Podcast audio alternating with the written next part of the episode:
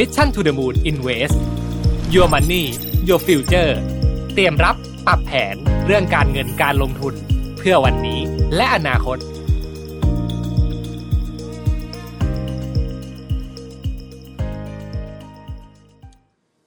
สวัสดีครับ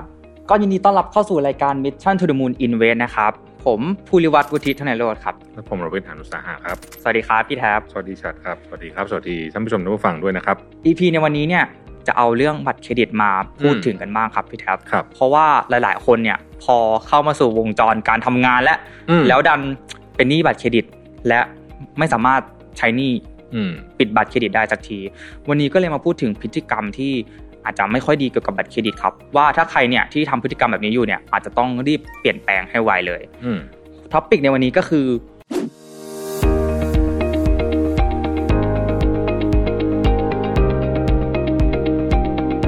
หกความจริงเกี่ยวกับบัตรเครดิตครับ ยิ่งใช้ยิ่งเป็นหนี้จริงไหมอืมหัวข้อแรกก็คือ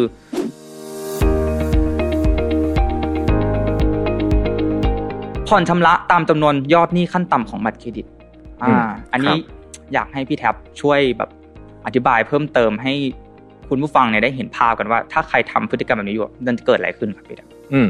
ก่อนจะเล่าเรื่องผ่อนหนี้ขั้นต่ำเนี่ยนะฮะเดี๋ยวต้องขออนุญาตถอยกลับไป ฉายภาพประเทศไทยให้ให้ฟังนิดหนึ่งก่อนประเทศไทยเนี่ยเป็นประเทศที่มีหนี้ครัวเรือนนะฮะหนี้ครัวเรือนก็คือหนี้ของประชาชนนะอ่าเราจะพูดเราจะมีหนี้หลายตัวแล้วเราพูดหนี้สาธารณะ อันนี้คือหนี้ของรัฐบาลใช่ไหมฮะหนี้ครัวเรือนนะฮะประเทศไทยเนี่ยอยู่ประมาณ 90ประมาณนะ 90%ของ GDP ซึ่งฟังดูก็ไม่ได้เยอะเท่าไหร่ เพราะจริงๆแล้วญี่ปุ่นญี่ปุ่นเลยก็ไป 200 อะไรอย่างเงี้ยนะ แต่ว่าเราเนี่ยเยอะที่สุดในประเทศที่กำลังพัฒนานะคือประเทศ ที่เยอะกว่าเราเนี่ยเป็นประเทศพัฒนาแล้วทั้งสิ้นเราอยู่อันดับที่ 13มันเข้าใจว่าเป็นอันดับหนึ่งเลยนะของประเทศกำลังพัฒนาครับ ในนั้นถ้าไปดูอีกในไส้ในก็จะพบความไม่เฮลตี้นะยกตัวอย่างเช่นเราไปดูหนี้สาธารณะของอังกฤษ หรือว่าสิงคโปร์ที่สูงสุดเนี่ยส่วนใหญ่เป็นหนี้ครัวเรือนที่เกี่ยวข้องกับอสังหาริมทรัพย์อืมคือซื้อบ้านอยู่ว่างั้นเถอะนะฮะซึ่งก็ถือว่าหนี่อันเนี้ยเป็นหนี้ประเภทที่เฮลตี้ใช้ได้นะฮะแต่ของเราเนี่ยเป็นหนี้ที่เรียกว่าหนี้บริโภคเยอะมากหนึ่งในหนี้บริโภคก็คือบัตรเครดิตนี่แหละนะครับ อะเล่าให้ฟังต่อนะครับครับอันนี้มันเป็นโจ๊กแต่เป็นเรื่องจริง เราชอบคุยกัน สมัยก่อนพี่ทำงานอยู่แบงค์นะพี่อยู่ฝั่ง corporate คือดูแลลูกค้าที่เป็นบริษัท แต่ว่าพี่ก็คุยกับเพื่อนๆที่อยู่ฝั่งคอน sumer คือคนที่ทำบัตรเครดิตนี่แหละนะเขาบอกว่าลูกค้าชั้นดีเนี่ย ไม่ใช่ลูกค้าที่ใช้เงินเยอะแล้วจ่ายตรงนะอืมเพราะจริง ๆ แบบนั้นบัตรเครดิตแทบไม่ได้เลยเลยนะบัตรเครดิตเนี่ยรายได้ของบัตรเครดิตเนี่ยมาจากบริษัทที่ทำบัตรเครดิตหรือธนาคารที่ทำบัตรเครดิตเนี่ยมาจากดอกเบี้ยอืมนะครับดอกเบี้ยที่มาจากการ ผ่อนชำระอะไรก็ตามนี่แหละนะครับครับเพราะฉะนั้นจ่ายตามยอดขั้นต่ำนะฮะถามว่าอืมเป็นยังไงคือมันมีความจริงข้อหนึ่งเกี่ยวกับเงินเนาะคือเราเราจะรู้สึกกับมันได้ตามจำนวนที่มันเข้าออกนะของจริง เวลาเราจ่ายขั้นต่ำปุ๊บคือวันนั้นอะเวลาบัตรเครดิตมาเราเครียด แต่พอเราจ่ายเสร็จปุ๊บมันบอกว่าโอเคเคลียร์แล้ว status เดือนนี้คุณไปต่อได้เนี่ยเราก็จะรู้สึกหายเครียดไปใช่ไหมครับแต่ในความเป็นจริงแล้วเนี่ยหนี้ก้อนนั้นอะบางทีเนี่ยมันถูกลบออกไปจาก การคำนวณของเราด้วย พอเราสบายใจปุ๊บนะผ่านไปอีกอาทิตย์หนึ่งเอาเริ่มมีอารมณ์อยากช้อปปิ้งขึ้นมาอีกอะไรอย่างเงี้ยนะฮะนี่คือธรรมชาติของมนุษย์จริงๆ เพราะว่าเราไม่ได้มี balance sheet ของตัวเองเนี่ยขึ้นโผล่ขึ้นมาอยู่ตลอดเวลาให้เราเห็นนะให้เตือนสติตลอดเวลา เพราะฉะนั้นการผ่อนบัตรเครดิตต้องรู้จริง ๆ ว่าเรากำลังทำอะไรอยู่อืมนะฮะต้องรู้ว่าทำอะไรอยู่ เพราะว่าค่อนข้างอันตรายการผ่อนบัตรขั้นต่ำนะโดยเฉพาะการผ่อนบัตรขั้นต่ำหลายๆใบอืมนะฮะต่อเนื่องเนี่ยมันจะทบต้นทบดอกดินพ่อขังนะครับ เวลาเราจะเอาเงินมาใช้นะ ค่าของต้นทุนของการใช้เงินเนี่ยเขาเรียกว่า cost of funding ก็คือ cost ของเงินเนี่ยนะฮะครับคือเราจะเอาเงินมาก่อนเนี่ยนะฮะที่ยังไม่ใช่เงินของเราเนี่ยนะเงินบัตรเครดิตนี่ก็ถือว่าเป็นเงินอนาคตชนิดหนึ่งนะครับเอ่อการผ่อนจ่ายบัตรเครดิตเนี่ยถือว่าเป็นต้นทุนในระบบที่แพงมากนะฮะถ้าจำไม่ผิดเนี่ยมันอยู่ที่ประมันสักสิบห้าถึงสิบแปดเปอร์เซ็นต์แล้วแต่ธนาคารเนี่ยถือว่าแพงมากนะฮะแพงมากเพราะปกติเนี่ยเรากู้เงินเนี่ยนะฮะอ่า เราจะเล่จากถูกๆกันนะเอาวันนี้นะดอกเบี้ยเงินกู้วันนี้เนี่ยบริษัททั่วๆไปเนี่ยกู้เงินเนี่ยนะฮะถ้าบริษัทเอ่อเครดิตดีๆไซซิ่งดีๆหน่อยเนี่ย cost of funding ก็อยู่ประมาณสักสองเปอร์เซ็นต์กว่าอืมนะฮะถ้าบริษัทใหญ่มากคอนกลมแบบไอ้ประเภทแบบบริษัทที่แบบใหญ่ๆของเมืองไทยเนี่ยเขากู้เงินเงินหลัก บอกแล้วหลายคนจะตกใจนะหลักไม่ถึงเปอร์เซ็นต์ก็มีนะดอกเบี้ยเงินกู้นะไม่ใช่เงินฝากนะอืมีจริงๆนะฮะมีจริงๆนะฮะแต่ว่าเขาก็ไม่ค่อยพูดกันหรอกนะฮะอะ คนทั่วๆไปนะครับถ้าไปสร้างเครดิตเครดิตไว้กับธนาคารก็อาจจะกู้เงินสักประมาณเจ็ดแปดเปอร์เซ็นต์แต่ว่าบัตรเครดิตเนี่ยเริ่มต้นแถวๆสิบห้าใช่ครับเพราะฉะนั้นเนี่ยห้าสิบแปดอะบางบางที่ยี่สิบห้านะครับใช่เพราะกดเงินแพงสดมากอืนะแพงมากนะฮะเพราะฉะนั้นให้เข้าใจตรงนี้ก่อนว่า การจ่ายขั้นต่ำบัตรเครดิต ถือว่าคุณใช้เงินที่แพงมากครับแพงที่สุดเลยแล้วกันอืมใน ในระบบอะอืมนะฮะอันนี้ไม่นับพวกไอ้ที่แบบนอกระบบอะไรพวกนั้นไม่นับแล้วกันนะแต่ว่าในระบบเนี่ยแล้วก็ไม่นับพวกไอ้ตระกูล leasing เท่าไหร่แต่ว่าในระบบธรรมดาเนี่ยอันนี้ถือว่าแพงที่สุดอืมอืมนะฮะโอเคครับรู้ต้องรู้ต้องมีสติต้องมีสติครับ EP ก่อนๆเนี่ยพี่แท็บจะพูดถึงเรื่องการลงทุนแล้วเอาดอกเบี้ยมาลงทุนเพิ่มเรียกว่าดอกเบี้ยทบต้นอืมยิ่งทบต้นไปเรื่อยๆเนี่ยเราจะยิ่งอ่าพอร์ตเราจะยิ่งโตใช่อันนี้กลับกันเลยครับ เวลาเราเป็นหนี้บัตรเครดิตแล้วเราจ่ายแต่ขั้นต่ำเนี่ยอันนี้ก็ทบเหมือนกันทบแต่ว่า ทบดอกเบี้ยครับทบดอกเบี้ยทบหนี้ของเรา แล้วอันนี้สูงมากด้วยสูงมากแป๊บครับเดียวเองเนี่ยนะครับมันจะมูลค่าพอๆกันหรือว่าแซงมูลค่าหนี้ตอนแรกใช่ครับ มันมีชาร์ตนะครับที่ผมเห็นเนี่ยอืมคือเขาเอามาคำนวณให้ดูว่าในหนึ่งปีเนี่ย ถ้าเราจ่ายแต่ขั้นต่ำเนี่ยพอสิ้นปีปุ๊บเนี่ยหนี่เราจะกลายเป็นเท่าตัวเลยนะครับอืมเพราะว่าเหมือนเราจ่ายแต่ดอกเบี้ย เงินต้นมันลดไปแค่แบบหลักนิดเดียวนิดเดียวเท่านั้นใช่อันนี้ก็อาจจะต้องรีบเปลี่ยนแปลงอ่า คนที่มีปัญหาทางการเงินที่อยู่กับบัตรเครดิตส่วนใหญ่ เริ่มต้นแบบนี้อืมเริ่มต้นจากการผ่อนขั้นต่ำอืมแล้วก็หลาย ๆ ใบด้วยอืม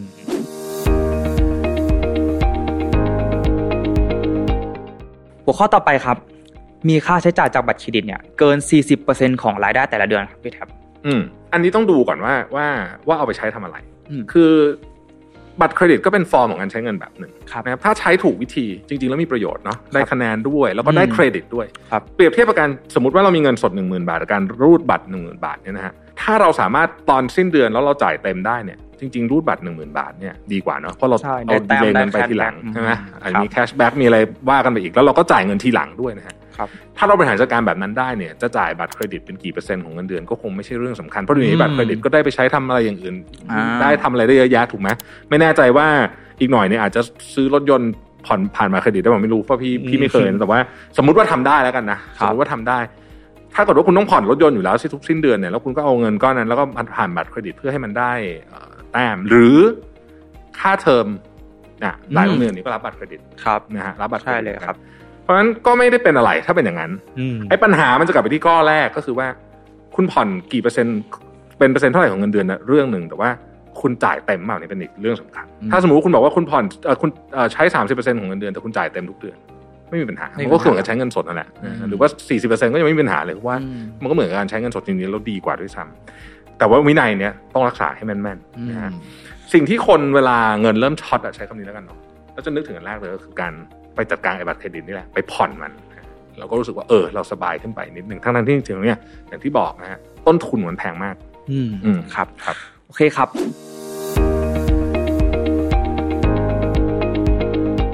มีบัตรเครดิตหลายใบเนี่ยแล้วก็อืมวงเงินเต็มทุกใบครับ อันนี้หนักกว่าข้อเมื่อกี้อีก อันนี้เป็นสัญญาณอันตรายมากแล้วนะฮะครับคืออันเนี้ย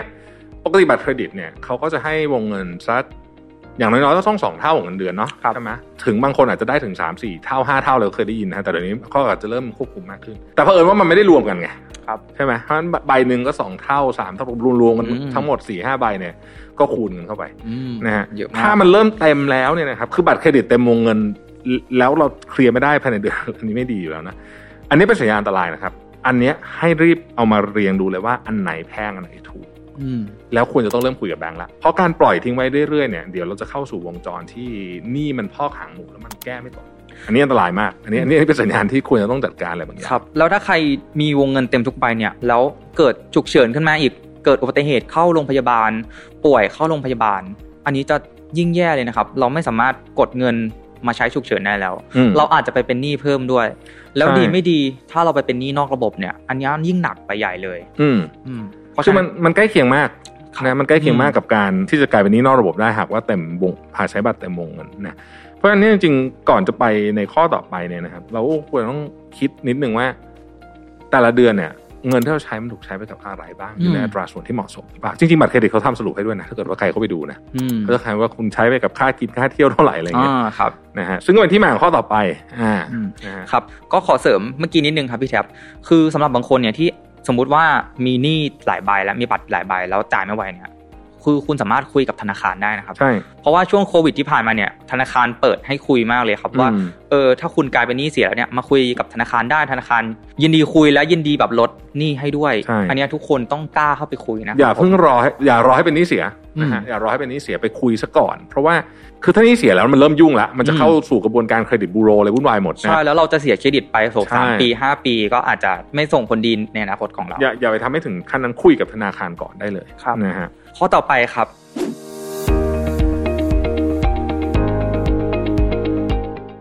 ไม่รู้ยอดค่าใช้จ่ายที่แน่นอนในแต่ละเดือนครับอืมพี่แท็บเอออันนี้เป็นเรื่องที่แปลกนะ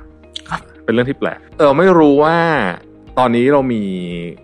ค่าใช้จ่ายเดิมอยู่เท่าไหร่ อืมนะฮะแล้วเราสร้างเพิ่มได้อีกเท่าไหร่อืมถึงจะไม่เกินตัวใช่ไหมอันนี้ครับเรียกว่าไม่รู้ค่าใช้จ่ายแน่นอน บางคนเนี่ย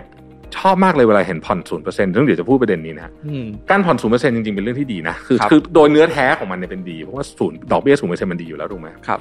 แต่เวลาคนเห็นแบบเนี้ยมักลืมอันที่ผ่อนไปแล้วเมื่อเดือนที่แล้วอืมยังไม่หมดอ่าเดือนเดือนนี้มาใหม่นะศูนย์เปอร์เซ็นต์ใหม่สิบครับเดือนสิบมันทบไงอืมนะมันทบจนมันหนึ่งเราไม่รู้แล้วว่าอะไรบ้างแล้วโยกบัตรไปมาเลยมึนไปหมดเลยนะฮะครับ ต้องรู้สถานะทางการเงินของตัวเองเสมอพี่พูดทุกตอนเลยนะบอกว่า คืออะไรก็แล้วแต่เนี่ยสิ่งแรกเลยที่เราจะมีชีวิตทางการเงินที่ดีได้ คือเราจะเป็นจะต้องรู้สถานะทางการเงินของเราเสมอือมลองนึกถึงบริษัทที่ไม่รู้สถานะการเงินของตัวเองสิโอ้โหทำไปก็มีแต่เจ๊งถูกไหมฮะครับแล้วคนอะทำไมถึงจะไม่รู้ ก็เราต้องรู้สถานะทางการเงินเราตลอดเวลาบัตรเครดิตเนี่ยคือหนึ่งในนั้นนะครับเพราะฉะนั้นรู้ก่อนว่าโอเคเฮ้ยทั้งหมดเนี่ยมันมีรายการผ่อนอยู่ทั้งหมดเท่าไหร่เฮ้ยเราจะซื้ออะไรเพิ่มเท่าไหร่ ต้องเข้าใจว่าเราสามารถใช้ได้อีกเท่าไหร่ยังไงนะครับเอ่อเรื่องนี้เป็นเรื่องสำคัญ เพราะว่า หลายครั้งเนี่ยมันเหมือนกับว่า อันนี้เปรียบเทียบให้ฟังนะครับมันเคยมีการทดลองอันหนึ่งฮะเขาเอ่อทดลองโดยการใช้ป้ายป้ายจำกัดความเร็วของรถนะที่อังกฤษนะฮะแล้วก็มีคำเตือนคำขู่อะว่าจะปรับห้าร้อยปอนด์อะไรพวกเนี้ยนะอืมครับคนมันก็ขับรถเร็วเหมือนเดิมไม่มีประโยชน์แต่ปรากฏว่าพอมีป้ายเนี่ยนะครับ เสร็จแล้วเนี่ยข้างใต้ป้ายเนี่ยมันมีความเร็วของเรา ก็คือมันยิงเรดาร์มันบอกว่าเราวิ่งเร็วเท่าไหร่เดี๋ยวนั้นเลยนะเราเห็นเดี๋ยวนั้นเลยเนี่ยคนเนี่ย ชะลอ คือชะลอไปเยอะมากคือคือขับช้าลงเยอะมากครับ คล้ายกันมนุษย์เราต้องมีคำเตือนหรือว่ามี indicator ตลอดเวลาอืมส่วนตัวเนี่ยพี่ขอเน้นนิดนึงเดี๋ยวจะหาว่าบัตรเครดิตเป็นผู้ร้ายบัตรเครดิตไม่ได้เป็นผู้ร้ายนะครับอืมเราใช้มันเป็นหรือเปล่านั่นเองใช่นะฮะบัตรเครดิตใช้ดีๆก็ดีนะครับใช่ใช้ไม่ดีก็จะทำให้เกิดอย่างที่เราพูดมา สิ่งสำคัญก็คือเราต้องรู้สถานะของตัวเองตลอดเวลาอืมทีนี้ทำคำถามคือจะรู้ได้ไงนะฮะถ้า ขี้เกียจจริงๆเนี่ยนะเดี๋ยวนี้มันมีแอปช่วยเยอะ โชคยังยังเมืองไทยยังไม่มีไอ้อันที่มันเชื่อม จะเล่าให้ฟังว่าที่เมืองนอกเนี่ยมันมีแอปพลิเคชันที่เชื่อมบัตรเครดิตทุกใบ เชื่อมบัญชีธนาคารทุกอันนะคือเขาเปิด API ให้เชื่อมนะแล้วก็คือรูดปุ๊บเนี่ยมันเข้ามาในแอปเลยไม่ต้องไม่ต้องทำอะไรสเลยแต็ไม่กต้องมาบันทึวิกเคราะห์ให้หมดเลย แต่ว่าเมืองไทยเนี่ยมันยังเชื่อมได้บางแบงก์ยังงงๆอยู่แต่หวังว่าหวังว่าเร็วนี้จะมีนะครับแต่ระหว่างที่มันยังไม่มีเนี่ย เราก็ทำ manual ทำมือไปก่อนได้อืมนะเชื่อมบัญชีเอ่อที่เป็น book เอ่อที่เป็นแบงก์ของเราเชื่อมกับบัตรเครดิต เราจะเห็นสถานะของตัวเองว่าณขณะเนี้ยเรามีทรัพย์สินหนี้สินเท่าไหร่ยังไงบ้างรายจ่ายเป็นยังไง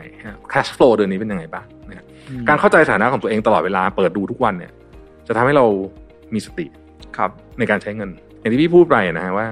มนุษย์เราเนี่ยมีความสามารถในการใช้เงินตามรายได้ที่เพิ่มขึ้นมาอยู่แล้วนะฮะอันนี้ครับคือเป็นเป็นคือถ้าไม่ทำอะไรเนี่ยมันจะเป็นแบบนี้อยู่แล้วอืมนะฮะ เพราะฉะนั้นเนี่ยรู้แบบนี้แล้วก็ต้องระวังนะฮะก็ต้องระวังว่าเออ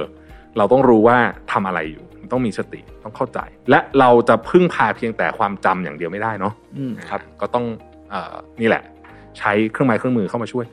หรือถ้าจะเอาแบบสมัยก่อนเลยเนี่ยก็คือจดเอาก็ได้อะอืมคุณจะพิมพ์ลง X อะไรก็ได้คือจริงๆมันไม่ได้สำคัญที่ตัว tool สำคัญที่ว่าเราเราทำตลอดต่อเนื่องให้เราเห็นสถานะเท่านั้นเองอืมครับ ข้อต่อไปครับ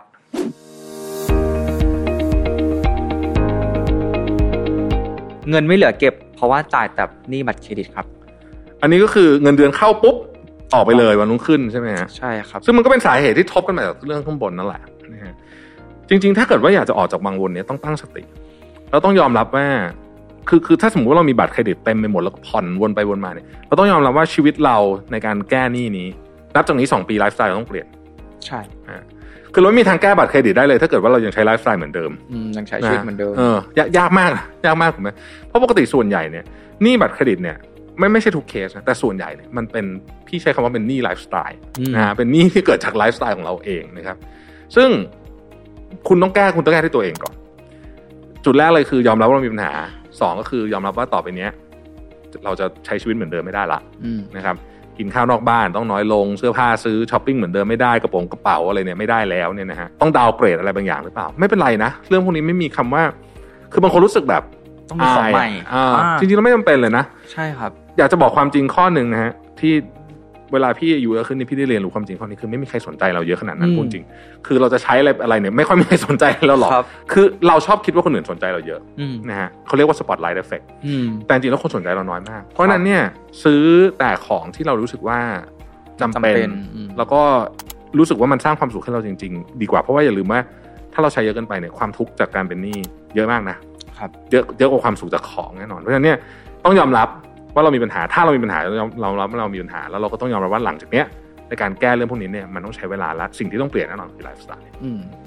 ในข้อนี้เนี่ยผมคิดว่าสิ่งที่ตาช่วยแก้ได้เนี่ย อาจจะต้องโฟกัสไปที่การทำรายรับรายจ่ายไหม เพื่อดูว่าเออเอ่อรายจ่ายที่มันต้องฟิกต่อเดือนนะมันคือเท่าไหร่ แล้วเงินเหลือที่เราใช้ได้เนี่ยคือเท่าไหร่ เราเอาเงินตรงนั้นเนี่ย ไปปิดบัตรก่อนไปจ่ายบัตรก่อน ยังไม่ต้องเอาไปซื้อของ ผมว่าถ้าโฟกัสแบบนี้ไปเรื่อยๆเรื่อยๆจ่ายหนี้บัตรได้แน่นอนอืมผมว่าอันนี้เป็นจุดเริ่มต้นที่ดีที่เราจะแก้ไข แต่อาจจะต้องฝืนธรรมชาติหน่อยเพราะว่าเราอาจจะไม่ได้ทำรายรับรายจ่ายมาอืมแล้วเรามาเริ่มทำเนี่ยอาจจะต้องใช้เวลานิดนึงชัดพูดถูกเลยฮะจริงๆการเคลียร์หนี้บัตรเครดิตหรือว่าการเคลียร์หนี้พวกนี้เนี่ยคล้ายๆกับการลดน้ำหนักนะอืมอืมเหมือนกันเลย คือมันต้องมีวินัยครับนะต้องต้องรู้ว่าเรา เอาอะไรเข้าไปเราเล่นเอาอะไรออกไปบ้างอืมคล้ายกันเหมือนกันนะแล้วมันต้องทำใช้เวลาฮะมันจะต้องใช้เวลาระยะหนึ่งเลยอะกว่ามันจะเริ่มเห็นผล เราต้องเข้าใจว่ามันไม่ได้เกิดขึ้นโดยง่ายอืมใช่ครับ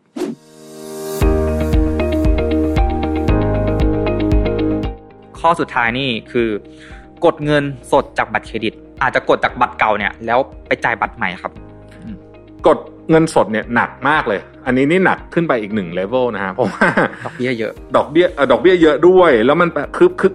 จนกดเงินสดก็คือเราผ่อนแล้วใช่ไหมแต่ยังยงเงินเหลือต้องไปกดต่อเนี่ยจะจบยากไปอีกนะจริง ๆ แล้วเนี่ยไม่ค่อยแนะนำให้กดเงินสดจากบัตรเครดิตไม่ว่าจะด้วยประการอะไรทั้งปวงเนี่ยนะครับ ถ้าเป็นไปได้อย่าอย่าทำดีกว่าเนาะคือเราต้องกลับมาดูตัวเองอะว่าจริง ๆ แล้วอะเราสามารถออกแบบชีวิตใหม่ได้ไหมแล้วเชื่อไหมว่าหลายคนที่มีปัญหาเรื่องหนี้บัตร เครดิตเนี่ยเออต้องพูดประเด็นนี้ก่อน ถ้าไปดูคนที่มีปัญหาหนี้บัตรเครดิตเนี่ยนะฮะไม่ใช่คนที่แบบเงินเดือนน้อยด้วยนะอืมเออส่วนใหญ่เนี่ยเป็นคนที่เงินเดือนเยอะด้วยครับหลายคนเงินเดือนเป็นแสนก็มีปัญหานี้ปัญหาแบบนี้เลยเนี่ยติดหนี้บัตรเครดิตกดบัตรมาจ่ายอะไรเงี้ยโดยเฉพาะเคสแบบนั้นเนี่ยมันแปลว่าอะไรมันแปลว่าเฮ้ยคุณอาจจะมีปัญหาเรื่องของการบริหารค่าใช้จ่ายอืมก็ต้องไปดูครับว่าอะไรที่มันสามารถจัดการได้ไหมเรื่องพวกนี้เนี่ยเอิ่มถ้าเรายอมรับว่าเรามีปัญหา เรายอมบาง downgrade บางอย่าง เช่น สมมติที่บ้านมีรถสามคันอะไรอย่างเงี้ยนะอืมจำเป็นต้องมีสามคันไหมอะไรอย่างเงี้ยนะครับถ้าเราลองคิดอย่างเงี้ยคืออันนี้เราเราก็เราก็ลด downgrade พวกนี้ลองดูเนี่ยแล้วบางทีชีวิตมันเบาขึ้นอืมนะฮะไม่งั้นเราก็จะวนเวียนอยู่กับเรื่องนี้แล้วก็เราก็จะเครียดทุก ๆ เวลารอบบัตรเครดิตมัน due อืมถูกไหมเพราะเราเป็นแบบนั้นเพราะนี่คิดว่าบัตรเครดิตเนี่ย เราพูดมาทั้งหมดเนี่ยไม่ใช่ผู้ร้ายนะบัตรเครดิตเป็นเป็นเครื่องมือทางการเงินชนิดหนึ่งใช่นะคครัรับบที่ต้องใช้ให้ถูกนั่นเองใช้ให้ถูกวิธี อืมเราใช้ถูกวิธีก็มีประโยชน์เยอะมากด้วย ใช่ครับ โอเคครับ ก็พูดถึงข้อเสียพฤติกรรมของการใช้บัตรเครดิตที่ไม่ค่อยจะถูกต้องแล้วเนี่ย เรามาพูดถึงข้อดีกันบ้างครับพี่แท็บ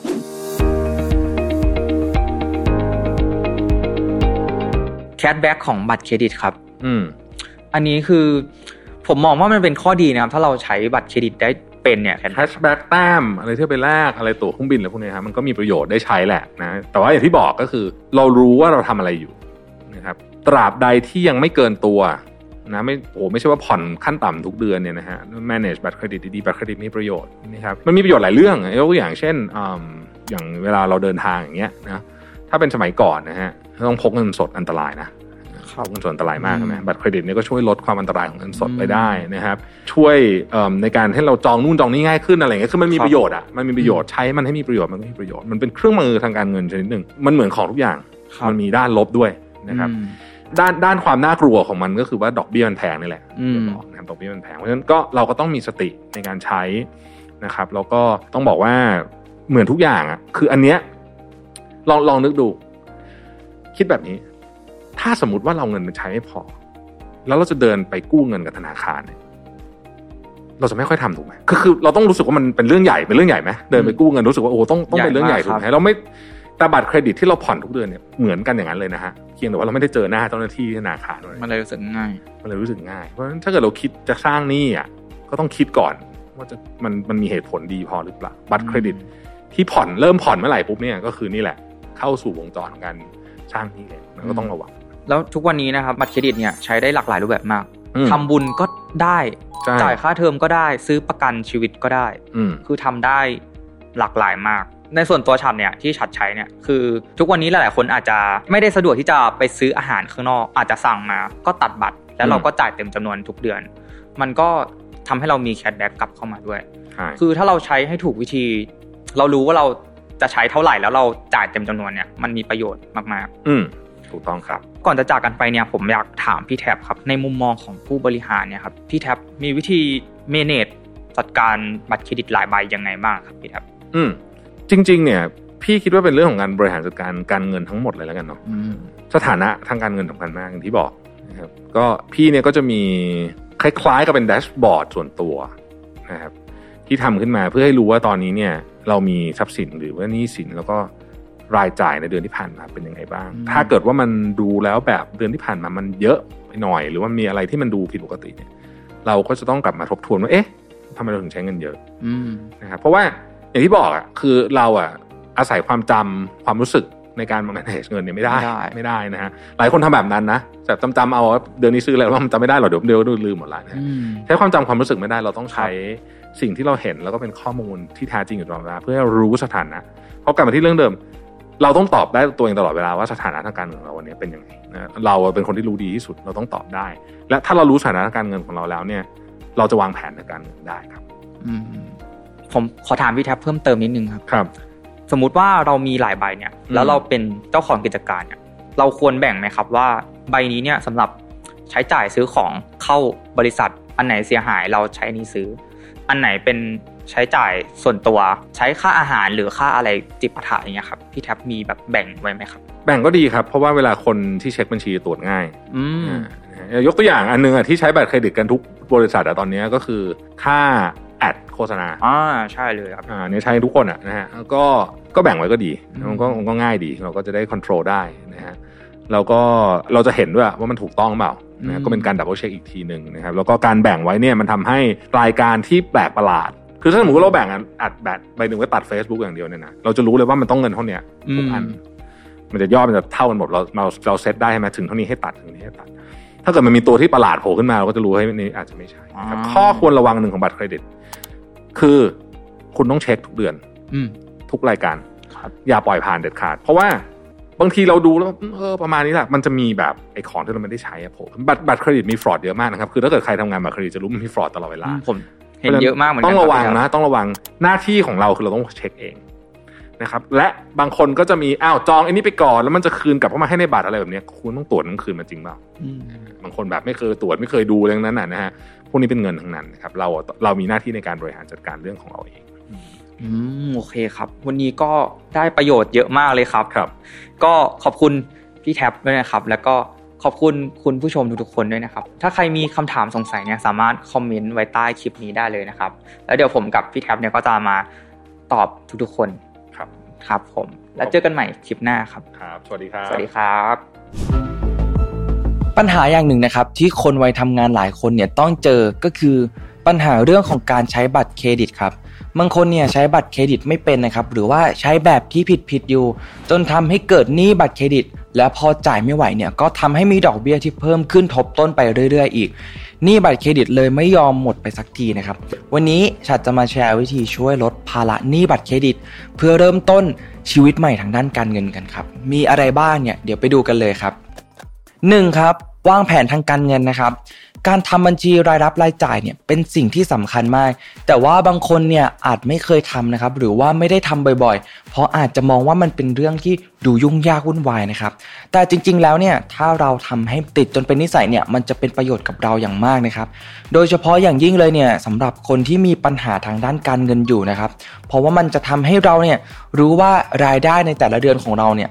รายจ่ายเนี่ยมันไปกองอยู่กับตรงส่วนไหนนะครับ ใช้จ่ายไปอยังเกิดประโยชน์หรือไม่นะครับหรือว่ารายจ่ายบางอย่างที่เราจ่ายไปเนี่ยมันสามารถที่จะตัดออกได้นะครับ พูดง่าย ๆ ก็คือว่ามันจะทำให้เรารู้ว่า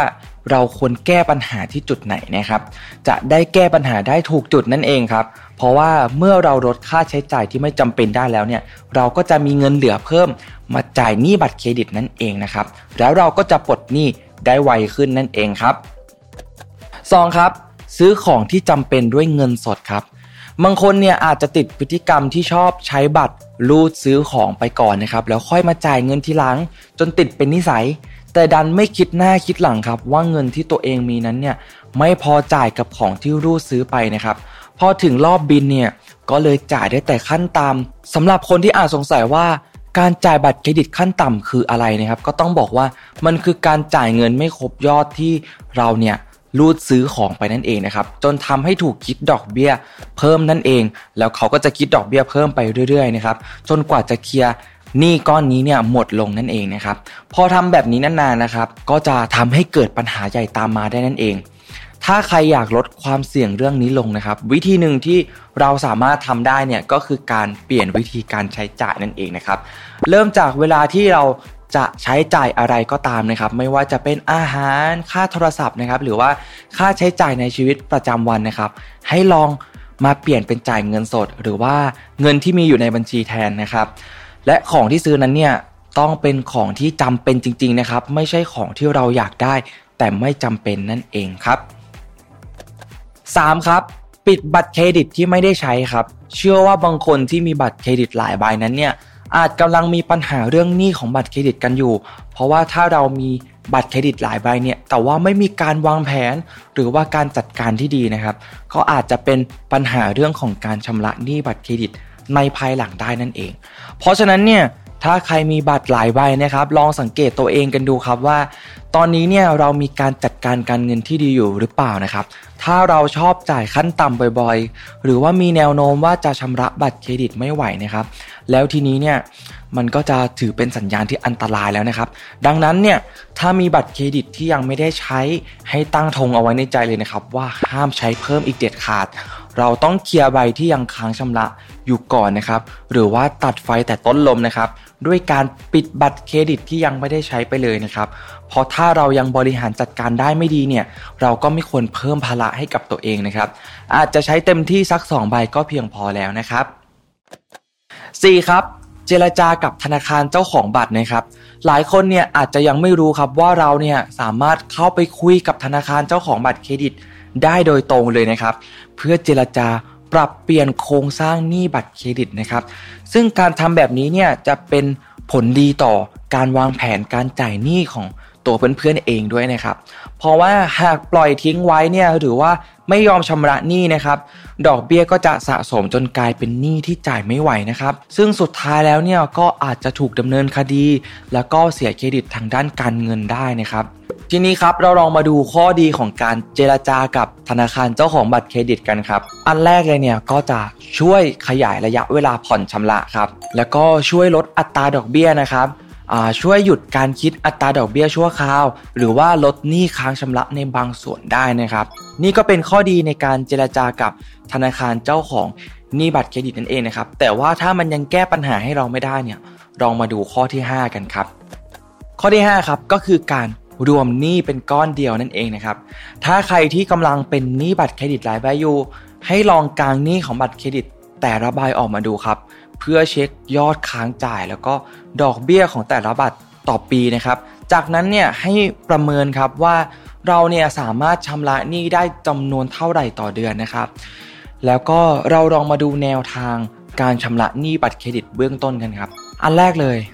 พยายามปิดหนี้บัตรเครดิตที่มีอัตราดอกเบี้ยสูงที่สุดก่อนนะครับ เพราะว่าเป็นหนี้ที่สร้างภาระมากที่สุดนะครับ ต่อมาครับ ถ้ามีดอกเบี้ยสูงเท่ากันนะครับ 2 รายการนะครับ ให้เลือกนำเงินไปปิด หนี้ก้อนที่เหลือน้อยกว่าก่อน เพื่อโปะหนี้ให้หมดทีละรายการครับ อย่ากกระจายเงินไปใช้หนี้หลายก้อนนะครับ เพราะว่าจะทำให้ภาระหนี้ต่อเดือนเนี่ยมันแทบจะไม่ลดลงเลยนะครับ เลือกนำเงินก้อนเนี่ยไปโปะหนี้ที่ลดต้นลดดอกก่อนนะครับ จะได้เป็นการลดภาระดอกเบี้ยต่อเดือนให้น้อยลงด้วยนะครับ และอีกทางเลือกหนึ่งนะครับ ซึ่งเป็นทางออก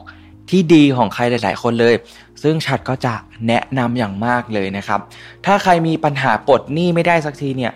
ก็ต้องห้ามพลาดวิธีนี้นะครับ นั่นก็คือการขอสินเชื่อส่วนบุคคลที่มีดอกเบี้ยต่ำนะครับ หรือว่าเป็นโครงการรวมหนี้เป็นก้อนเดียวนั่นเองนะครับ ซึ่งช่วงนี้เนี่ยหลาย ๆ ธนาคารนะครับ ก็ออกโครงการรวมหนี้กันมากมายเลยนะครับ มันคือการรวมหนี้จากหลากหลายแห่ง มาไว้ที่เดียวนั่นเอง เราก็จะจัดการหนี้ได้ง่ายขึ้นเป็นอย่างมากนะครับ เพราะว่าจากการที่เราต้องชำระหลายที่เนี่ยการจ่ายบัตรหลายใบใช่ไหมครับ ก็เปลี่ยนมาจ่ายที่เดียวนะครับ ดอกเบี้ยก็ไม่ได้สูงเท่าเดิมทำให้ภาระของผู้ชำระเนี่ยลดลงเป็นอย่างมากนะครับ ซึ่งรายละเอียดของแต่ละธนาคารเนี่ยก็ขอไม่ลงรายละเอียดไว้ตรงนี้นะครับ ไว้มีโอกาสหน้าเนี่ยเดี๋ยวจะเอามาแชร์ บอกให้เพื่อนๆทุกคนได้รับทราบกันนะครับ ก็ต้องบอกเลยนะครับว่าโครงการรวมนี้แบบนี้เนี่ยเป็นทางออกของใครหลาย ๆ คนจริง ๆ ลองเอาไปศึกษาเพิ่มเติมกันดูนะครับ ก็เป็นยังไงกันบ้างครับกับเนื้อหาในวันนี้นะครับ ก็หวังว่าจะเป็นประโยชน์กับเพื่อนๆทุกคน แล้วก็หวังว่าจะเป็นทางออกให้ใครหลาย ๆ คนที่ประสบปัญหานี้อยู่นะครับ ถ้าชอบเนื้อหาในวันนี้เนี่ยก็กดไลค์นะครับ กดแชร์ กดติดตามให้ด้วยนะครับ แล้วพบกับฉัดได้ใหม่นะครับใน episode ถัดไปนะครับสำหรับวันนี้เนี่ยขอบคุณและสวัสดีครับ เคยสงสัยกันไหมครับ สัญลักษณ์วีซ่าและมาสเตอร์การ์ดบนหน้าบัตรเครดิตเนี่ยมันแตกต่างกันอย่างไรนะครับ เพราะเวลาที่เราเนี่ยทำบัตรเครดิต เจ้าหน้าที่ธนาคารผู้ออกบัตรก็มักจะถามเราว่า อยากได้บัตรวีซ่าหรือว่ามาสเตอร์การ์ดดี แล้วมันแตกต่างกันยังไง และเราควรเลือกแบบไหนดี คลิปนี้มีคำตอบครับ ก่อนอื่นเลยเนี่ยเรามาทำความรู้จักวีซ่าและ Mastercard แบบคร่าวๆกันก่อนนะครับวีซ่าและ Mastercard เนี่ยต่างก็เป็นองค์กรขนาดใหญ่นะครับเป็นผู้ให้บริการเครือข่ายการชำระเงินที่เชื่อถือได้นะครับและได้รับการยอมรับจากองค์กรชั้นนำทั่วโลกด้วยนะครับโดยวีซ่าเนี่ยเริ่มก่อตั้งในปีพศ 2501 นะครับซึ่งเป็นปีที่ Bank of America เนี่ย เปิดตัวบัตรเครดิตสำหรับชนชั้นกลาง แล้วก็ร้านค้าขนาดเล็กไปจนถึงขนาดกลางนะครับเป็นครั้งแรกในสหรัฐเลย โดยเดิมเนี่ยจะใช้ชื่อว่า Bank อเมริกานะครับพอเติบโตขึ้นในปี พศ 2519 เนี่ยวีซ่าก็ได้ถือกำเนิดขึ้นครับส่วน Mastercard เนี่ยเมื่อก่อนเนี่ยได้ใช้ชื่อว่า Master Charge นะครับแต่ว่าเพราะชื่อเดิมเนี่ยฟังดูแล้วเหมือนว่าต้องจ่ายค่าชาร์จที่แพงนะครับในภายหลังเนี่ยจึงได้เปลี่ยนมาเป็น Mastercard นั่นเองครับ ซึ่งมีต้นกำเนิดเนี่ยมาจากการร่วมมือกันนะครับเป็นพันธมิตรกันของ 4 ธนาคารในรัฐแคลิฟอร์เนียนะครับก็ได้แก่ United California Bank นะครับแล้วก็ Wells Fargo Cocker National Bank นะครับและก็ Bank of California นั่นเองนะครับ แล้วก็บวกกับการช่วยเหลือจาก Marine Midland Bank นะครับ ปัจจุบันเนี่ยก็คือ HSBC Bank USA นะครับ ก็ได้ร่วมกันเนี่ยก่อตั้งเป็น Interbank Card Association ขึ้นมาหรือว่า ICA นั่นเองนะครับ ก็เกิดขึ้นในปีพศ 2509 นะครับ แล้วก็ได้ออกบัตรเครดิตที่ชื่อว่า Master Card นั่นเองนะครับ เพื่อที่จะได้เอาไปแข่งกับแบงก์อเมริกานะครับของ Bank of America ที่ออกสู่ตลาดก่อนหน้านั้นเนี่ย 8 ปีนั่นเองครับ อันนี้ก็เป็นที่มาคร่าวๆนะครับ โดยการทำงานของเขาเนี่ยก็จะเป็นตัวกลางในการรับชำระเงินนะครับ ระหว่างร้านค้ากับธนาคาร แต่ว่าการจะออกบัตรวีซ่าหรือว่ามาสเตอร์การ์ดได้นั้นเนี่ยเราจะไม่ได้ขอออกบัตรผ่านทางวีซ่าหรือว่ามาสเตอร์การ์ดนะครับแต่ว่าจะเป็นทางธนาคารต่างๆ ที่เป็น partner กับทางบัตรวีซ่าและมาสเตอร์การ์ดต่างหากนะครับที่เป็นผู้ออกบัตรให้กับเรานะครับ ซึ่งถ้าถามถึงความแตกต่างของวีซ่าและมาสเตอร์การ์ดเนี่ย ในตัวของบัตรเองนั้นนะครับ ก็มีความแตกต่างกันอยู่เล็กน้อยนะครับ แต่สิ่งที่แตกต่างกันอย่างเห็นได้ชัดเจนเลยนะครับ มันคือเงื่อนไขแล้วก็สิทธิประโยชน์ต่างๆ ที่ทางธนาคารผู้ออกบัตรนั้นๆเนี่ยเป็นผู้กำหนดครับ ยกตัวอย่างให้เห็นภาพก็คือสมมุติว่าวีซ่ากับมาสเตอร์การ์ดเนี่ยมีความแตกต่างกันอยู่นิดนึงนะครับ ตรงที่อาจจะมีจำนวนร้านค้าที่รองรับต่างกันในทั่วโลกนะครับ แต่สิ่งที่ต่างกันมากๆเนี่ยจะถูกกำหนดจากธนาคารผู้ออกบัตรนะครับ เช่น ธนาคาร A ให้ cashback 3%ในทุกๆ 1,000 บาทที่เราใช้จ่ายไป ธนาคาร B อาจจะให้ cashback แค่ 1%ในทุกๆ 1,000 บาทนะครับ หรือว่าธนาคาร A เนี่ยมีโปรโมชั่นซื้อสินค้าในเครือเนี่ยได้คะแนนคูณ 5 นะครับ ซึ่งธนาคาร B เนี่ยอาจจะไม่มีเป็นต้นนะครับอันนี้ก็เป็นตัวอย่างเบื้องต้นนะครับ ซึ่งจริง ๆ แล้วเนี่ยสิทธิประโยชน์ต่างๆเนี่ยมันมีเยอะแยะมากมายเลยนะครับที่แตกต่างกันออกไปนะครับ ทีนี้เนี่ยเราลองมาดูจุดเด่นของบัตรวีซ่าแล้วก็มาสเตอร์การ์ดกันครับ ก่อนอื่นเรามาดูบัตรของวีซ่ากันก่อนนะครับ คือบัตรวีซ่าเนี่ยเขาจะมีระดับที่แตกต่างกันไปนะครับ เช่น Visa Classic นะครับ Visa Gold Visa Platinum Visa Signature แล้วก็ Visa Infinite นะครับ ซึ่งก็จะเป็นระดับสูงสุดนะครับ ซึ่งในแต่ละระดับเนี่ยก็จะมีสิทธิประโยชน์ที่เพิ่มขึ้นไปเรื่อยๆ ตามระดับนะครับ โดยผมจะสรุปสิทธิประโยชน์ของบัตรวีซ่ารวมๆไว้ให้เป็น 12 ข้อดังนี้นะครับหนึ่งเลยครับก็คือ ให้บริการเบิกถอนเงินสดฉุกเฉินนะครับ 2. รับบัตรทดแทนกรณีที่เกิดเหตุฉุกเฉินต่างๆนะครับ 3. ครับให้ความช่วยเหลือฉุกเฉินทั่วโลกนะครับ ไม่ว่าคุณจะอยู่ที่ไหนก็ตามนะครับ ตลอด 24 ชั่วโมงเลย 4. ครับสิทธิพิเศษเมื่อไปที่ร้านค้าหรือว่าพัตคารนะครับ หรือว่าแหล่งท่องเที่ยว หรือว่าสถานบันเทิงทั่วโลกในฐานะลูกค้าคนพิเศษนะครับ 5. ครับเลขาส่วนตัวที่จะให้คำปรึกษาตลอด 24 ชั่วโมง 7 วันเลยนะครับ 6. ครับให้ความคุ้มครองนะครับ ระหว่างที่คุณเดินทาง เนื่องจากมีประกันอุบัติเหตุ โดยคุ้มครองทั้งครอบครัวนะครับ 7. ครับมีคะแนนโบนัสพิเศษสำหรับการเดินทางของคุณนะครับ และการต้อนรับขณะท่องเที่ยวในระดับ VIP เลยนะครับ 8. ครับสามารถสะสมคะแนน เพื่อเอาไปแลกของรางวัลต่างๆ ได้นะครับ แล้วก็จะมีส่วนลดต่างๆ อีกมากมายเลยนะครับ 9. ครับ ได้รับสิทธิพิเศษที่สนามบินนะครับ ไม่ว่าจะเป็นการใช้บริการห้องรับรองนะครับ แล้วก็มีอื่นๆอีกมากมายเลยนะครับ ตามแต่สถาบันการเงินที่ออกบัตรให้นะครับ 10 ครับ สิทธิพิเศษในการเป็นลูกค้าของโรงแรมที่ได้รับการดูแลเป็นพิเศษนะครับ หรือว่าส่วนลดในการเข้าใช้บริการห้องพักนั่นเองนะครับ 11 ครับ การเข้าใช้สนามกอล์ฟทั่วโลกนะครับกว่า 300 แห่งเลยในระดับพรีเมียมเลยนะครับ และ 12 ครับ สามารถถอนเงินสดที่ตู้ ATM ได้ทั่วโลกที่มีเครื่องหมายวีซ่านะครับ และสามารถใช้จ่ายแทนเงินสด ซึ่งอาจจะมีโปรโมชั่นส่วนลดคะแนนสะสมเพิ่ม หรือว่าเครดิตเงินคืนด้วยนะครับ ขอเน้นย้ำนิดนึงนะครับว่าสิทธิประโยชน์ข้างต้นเนี่ยก็ขึ้นอยู่กับระดับบัตรที่เราถือด้วยนะครับ ก็จะแตกต่างกันออกไปนะครับ ในส่วนของมาสเตอร์การ์ดครับก็จะมีระดับที่แตกต่างกันเช่นกันนะครับ โดยจะมีระดับดังนี้นะครับ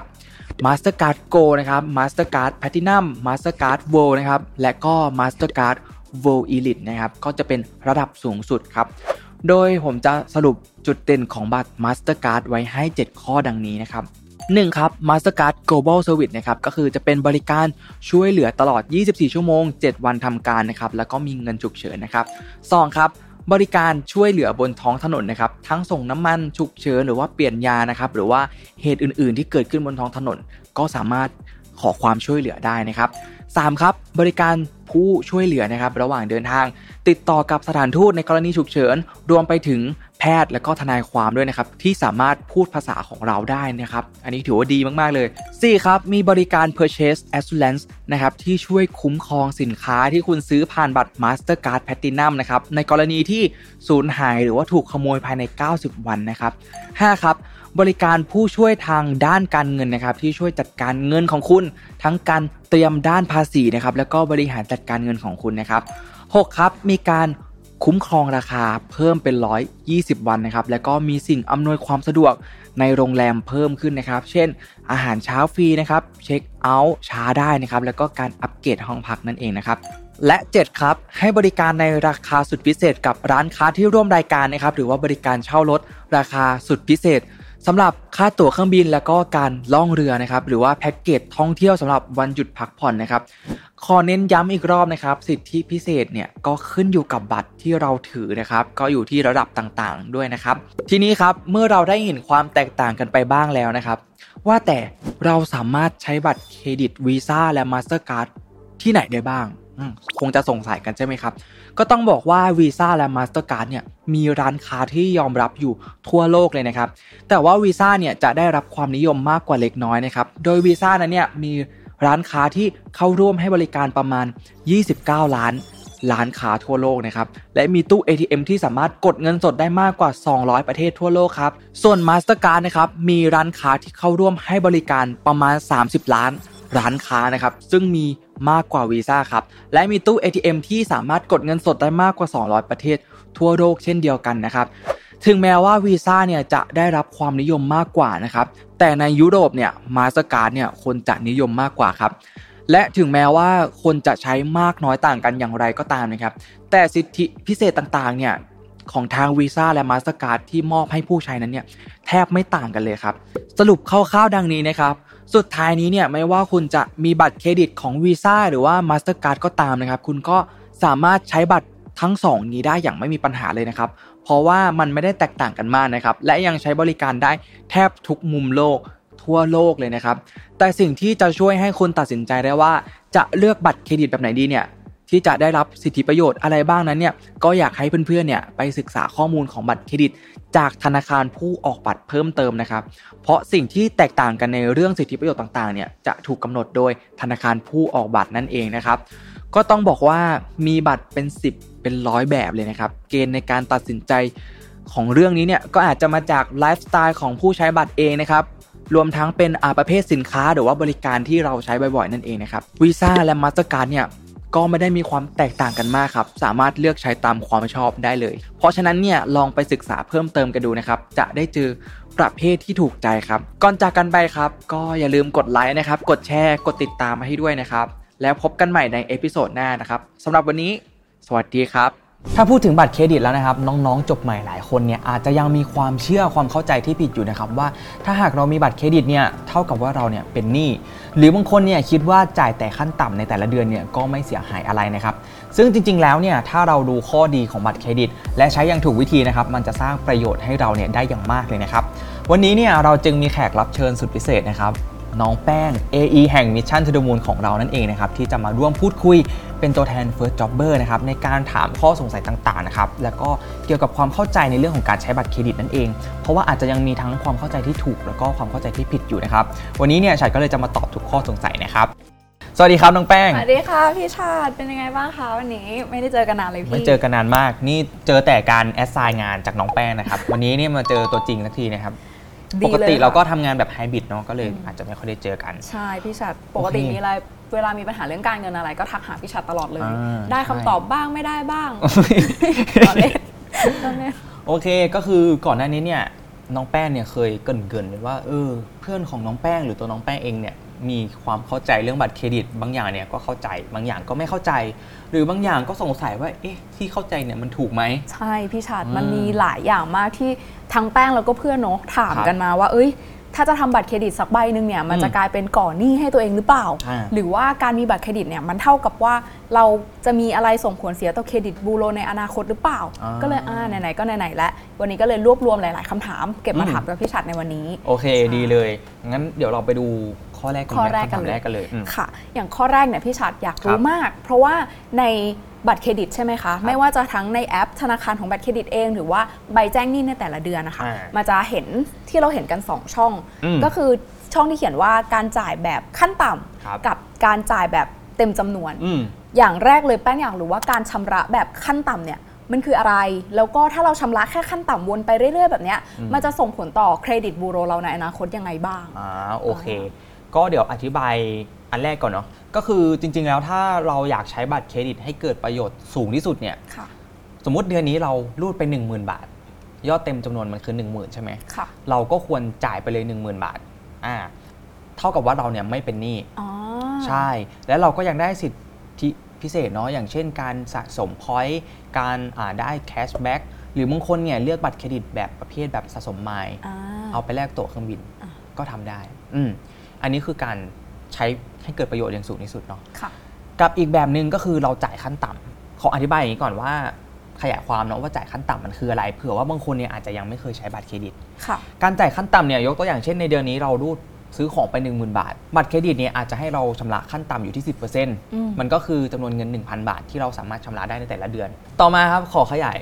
ความคำว่าเครดิตบูโรครับน้องแป้ง ค่ะ เครดิตบูโรเนี่ยมันคือข้อมูลเครดิตแห่งชาติ เป็นศูนย์รวมข้อมูลเกี่ยวกับประวัติการชำระหนี้ของแต่ละคน ประวัติการผ่อนชำระ และก็ยอดหนี้ที่ยังคงค้างชำระอยู่ทั้งหมด และถ้าเกิดว่าเราเนี่ยจะขอกู้สินเชื่อใดๆก็ตามเนี่ยทางสถาบันการเงินนะครับ เขาก็จะตรวจสอบเครดิตบูโรของเราว่าประกอบการตัดสินใจว่าจะให้เราเนี่ยได้สินเชื่อนั้นไหม หรือว่าจะไม่ให้ผ่านนั่นเอง เหมือนอย่างถ้าสมมติว่าในอนาคตแป้งอยากจะซื้อคอนโดสักห้องหนึ่งราคา 3 ล้านครับ เขาก็จะเหมือนตรวจสอบเครดิตบูโรตรงเนี้ยว่าใช่เหมือนการเดินบัญชีเราในการชำระหนี้บัตรเครดิต มันตรงไหมมันจ่ายเยอะอ่ามมากน้อยแค่ไหนก็คือเขาจะมีอันเนี้ยบันทึกอยู่ในระบบของเครดิตบูโรอยู่แล้วของทุกคนเลยใช่ไหมคะว่าเรามีหนี้อะไรบ้าง แล้วก็ภาระผ่อนต่อเดือนของเราเนี่ยเราจ่ายไปกี่เปอร์เซ็นต์และของรายได้อ่เพราะฉะนั้นถ้าอ่ารายได้ของเราเนี่ย100บาทเนี่ยเราจ่ายหนี้ไปแล้วห้าสิบาทอย่างเงี้ยเขาคงไม่อยากให้เรากู้บ้านกู้คอนโดกู้รถยนต์เพิ่มเพราะว่าเราอาจจะเป็นภาระที่หนักเกินไป อ๋อ เหมือนอาจจะแบบว่า พอรวมกับหนี้ที่เรามีในบัตรเครดิต แล้วอาจจะผ่อนคอนโดต่อด้วยไม่ไหว ใช่เขาก็เลยจะไม่ให้เรากู้ใช่ เพื่อมาซื้อคอนโด มเพราะว่ามีโอกาสเสี่ยงที่จะเป็นหนี้เสียได้อ๋ออา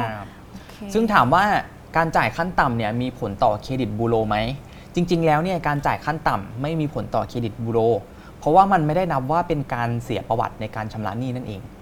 แต่การที่เราจ่ายขั้นต่ำไปเรื่อยๆเนี่ยมันจะส่งผลเรื่องของดอกเบี้ยที่เพิ่มสูงขึ้นมากกว่า พอดีเลยพี่ชัดแป้งอืมอยากถามพี่ชัดเรื่องนี้เลยค่ะว่าครับการจ่ายขั้นต่ำเนี่ยมีแต่คนบอกเลยว่าอย่าจ่ายขั้นต่ำนะ อย่าจ่ายแค่ขั้นต่ำนะ เพราะดอกเบี้ยเนี่ยมันจะทบทบทบและบางทีอะดอกเบี้ยอาจจะสูงกว่าเงินต้นด้วยอืมอันนี้แป้งเลยอยากจะมา correct ความเข้าใจเนี้ยครับว่ามันถูกต้องไหมอืมหรือว่าการจ่ายแค่ขั้นต่ำเนี่ยมันจะส่งผลต่อดอกเบี้ยมากน้อยแค่ไหนที่เราจะต้องจ่ายค่ะ โอเค ใช่เลยน้องแป้ง เมื่อเราจ่ายแต่ขั้นต่ำใช่ไหมจะทำให้เราเนี่ยรับภาระดอกเบี้ยที่เพิ่มสูงขึ้นค่ะบางคนเนี่ยไม่รู้ตัวด้วยซ้ำว่าดอกเบี้ยเนี่ยเพิ่มสูงขึ้น จนถึงวันที่ยอดชำระ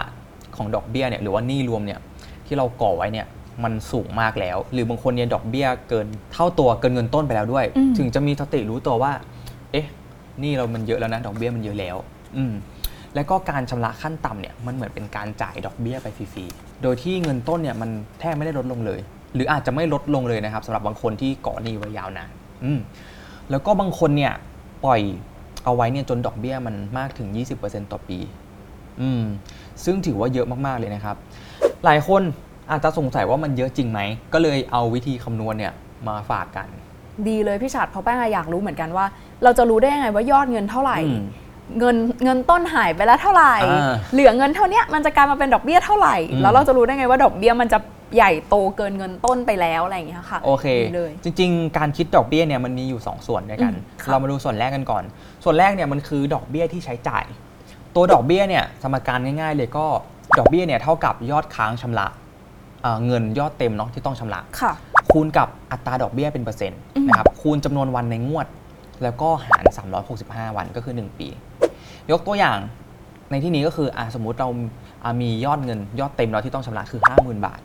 ค่ะคูณกับดอกเบี้ย 20% 20%ที่เป็นดอกเบี้ยเนี่ยเป็นจำนวนที่ฟิกซ์ไว้เลยใช่ไหมใช่ คะว่าเป็นดอกเบี้ยจากบัตรเครดิต ใช่ครับ ไม่ว่าจะเงินต้นเท่าไหร่ก็ตาม ใช่ อ๋ออัอันนี้มันแล้วแต่บัตรเครดิตนะ บางบัตรก็อาจจะ 16 บางบัตรก็ 20 บางบัตรก็ อ๋อ 22อ่าเราตีเป็นเลขมัแล้วแต่กลมๆให้ทุกคนเนาะอืมจะได้คำนวณกันใช่ง่ายโอเค ในที่นี้ 50,000คูณ20%คูณ 15 วัน เป็นจำนวนวันในงวด อันนี้จำนวนวันก็แล้วแต่เหมือนกันว่า แต่ละคนอาจจะ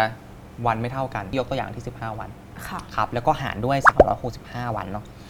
ดอกเบี้ยที่เราต้องชำระจากยอด 50,000เนี่ยมันคือ 410 บาทจุด95 สตางค์รายวัน รายวันนะทีนี้เรามาดูในส่วนที่ 2 กันบ้างครับ ส่วนที่2เนี่ยมันคือดอกเบี้ยที่ค้างชำระ ก็ดอกเบี้ยเนี่ยเท่ากับอายอดคงเหลือหลังจ่ายขั้นต่ำไปแล้ว อ่า ค่ะ อ่าอย่างที่บอกเกรินตอนต้นเมื่อกี้ จ่ายขั้นต่ำมันคือสามารถจ่ายได้ 10%เนาะห้าหมื่นสิก็คือ5,000 5,000อ่าโอเค เมื่อกี้คือยอดขั้นต่ำเนาะก็คูณจำนวนดอกเบี้ยเป็นเปอร์เซ็นต์เหมือนกัน แล้วก็คูณจำนวนวัน ตรงเนี้ยเนี่ยวันเนี่ยจะเป็นจำนวนวัน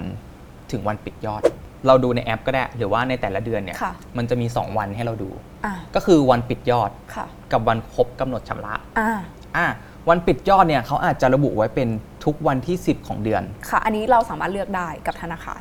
อันนี้เช็คได้เช็ควันได้วันปิดยอดส่วนใหญ่แล้วเราจะเลือกไม่ได้ เหมือนแป้งจำได้แต่ว่าเราเปลี่แต่ยนว่าได้หวันงครั้งชำระเราเลือกได้ อ๋อเหรอ โอเคโอเคทีนี้นี่ทุกไงคนทุกคนผิดลองอีกแล้วผิดอีกแล้วเอ่อทุกคนลองเข้าไปดูในแอปของตัวเองก็ได้ครับ แอปค่ะบัตรเครดิต ปกติแล้ววันปิดยอดอาจจะวันที่ค่ะ10แล้ววันชำระเนี่ยอาจจะเป็นค่ะ25 หรือบางคนเลือกเป็นค่ะ30 หรือวันที่ 1 อันเนี้ยเราเลือกได้เลย แล้วแต่ว่าเงินเราเข้าเมื่อไหร่ ใช่อะอย่างในสมการข้อที่ 2 นี้เนี่ยอ่าไอ้ตรงจำนวนวันเนี่ยเราเอาวันที่ปิดยอดมานับอะแล้วก็หาร 365 วัน เอาจำนวนวันที่ชำระจนถึงวันที่ปิดยอดอ๋อวิวิธีคิดอย่างนี้ นี้ สมมุติปิดยอดวันที่ 10 แต่ชำระวันที่ 30 อีอะส่วนต่างเราก็ยนับคือไปว่า20กี่วันอ่าใช่ถูกต้องโเคน้องแป้งเข้าใจถูกต้อง ค่ะ ใช่ อย่างในที่นี้ก็ยกตัวอย่างมา สมมติอยู่ที่ 19 วันค่ะ อ่าแล้วก็ไปหาร 365 ค่ะ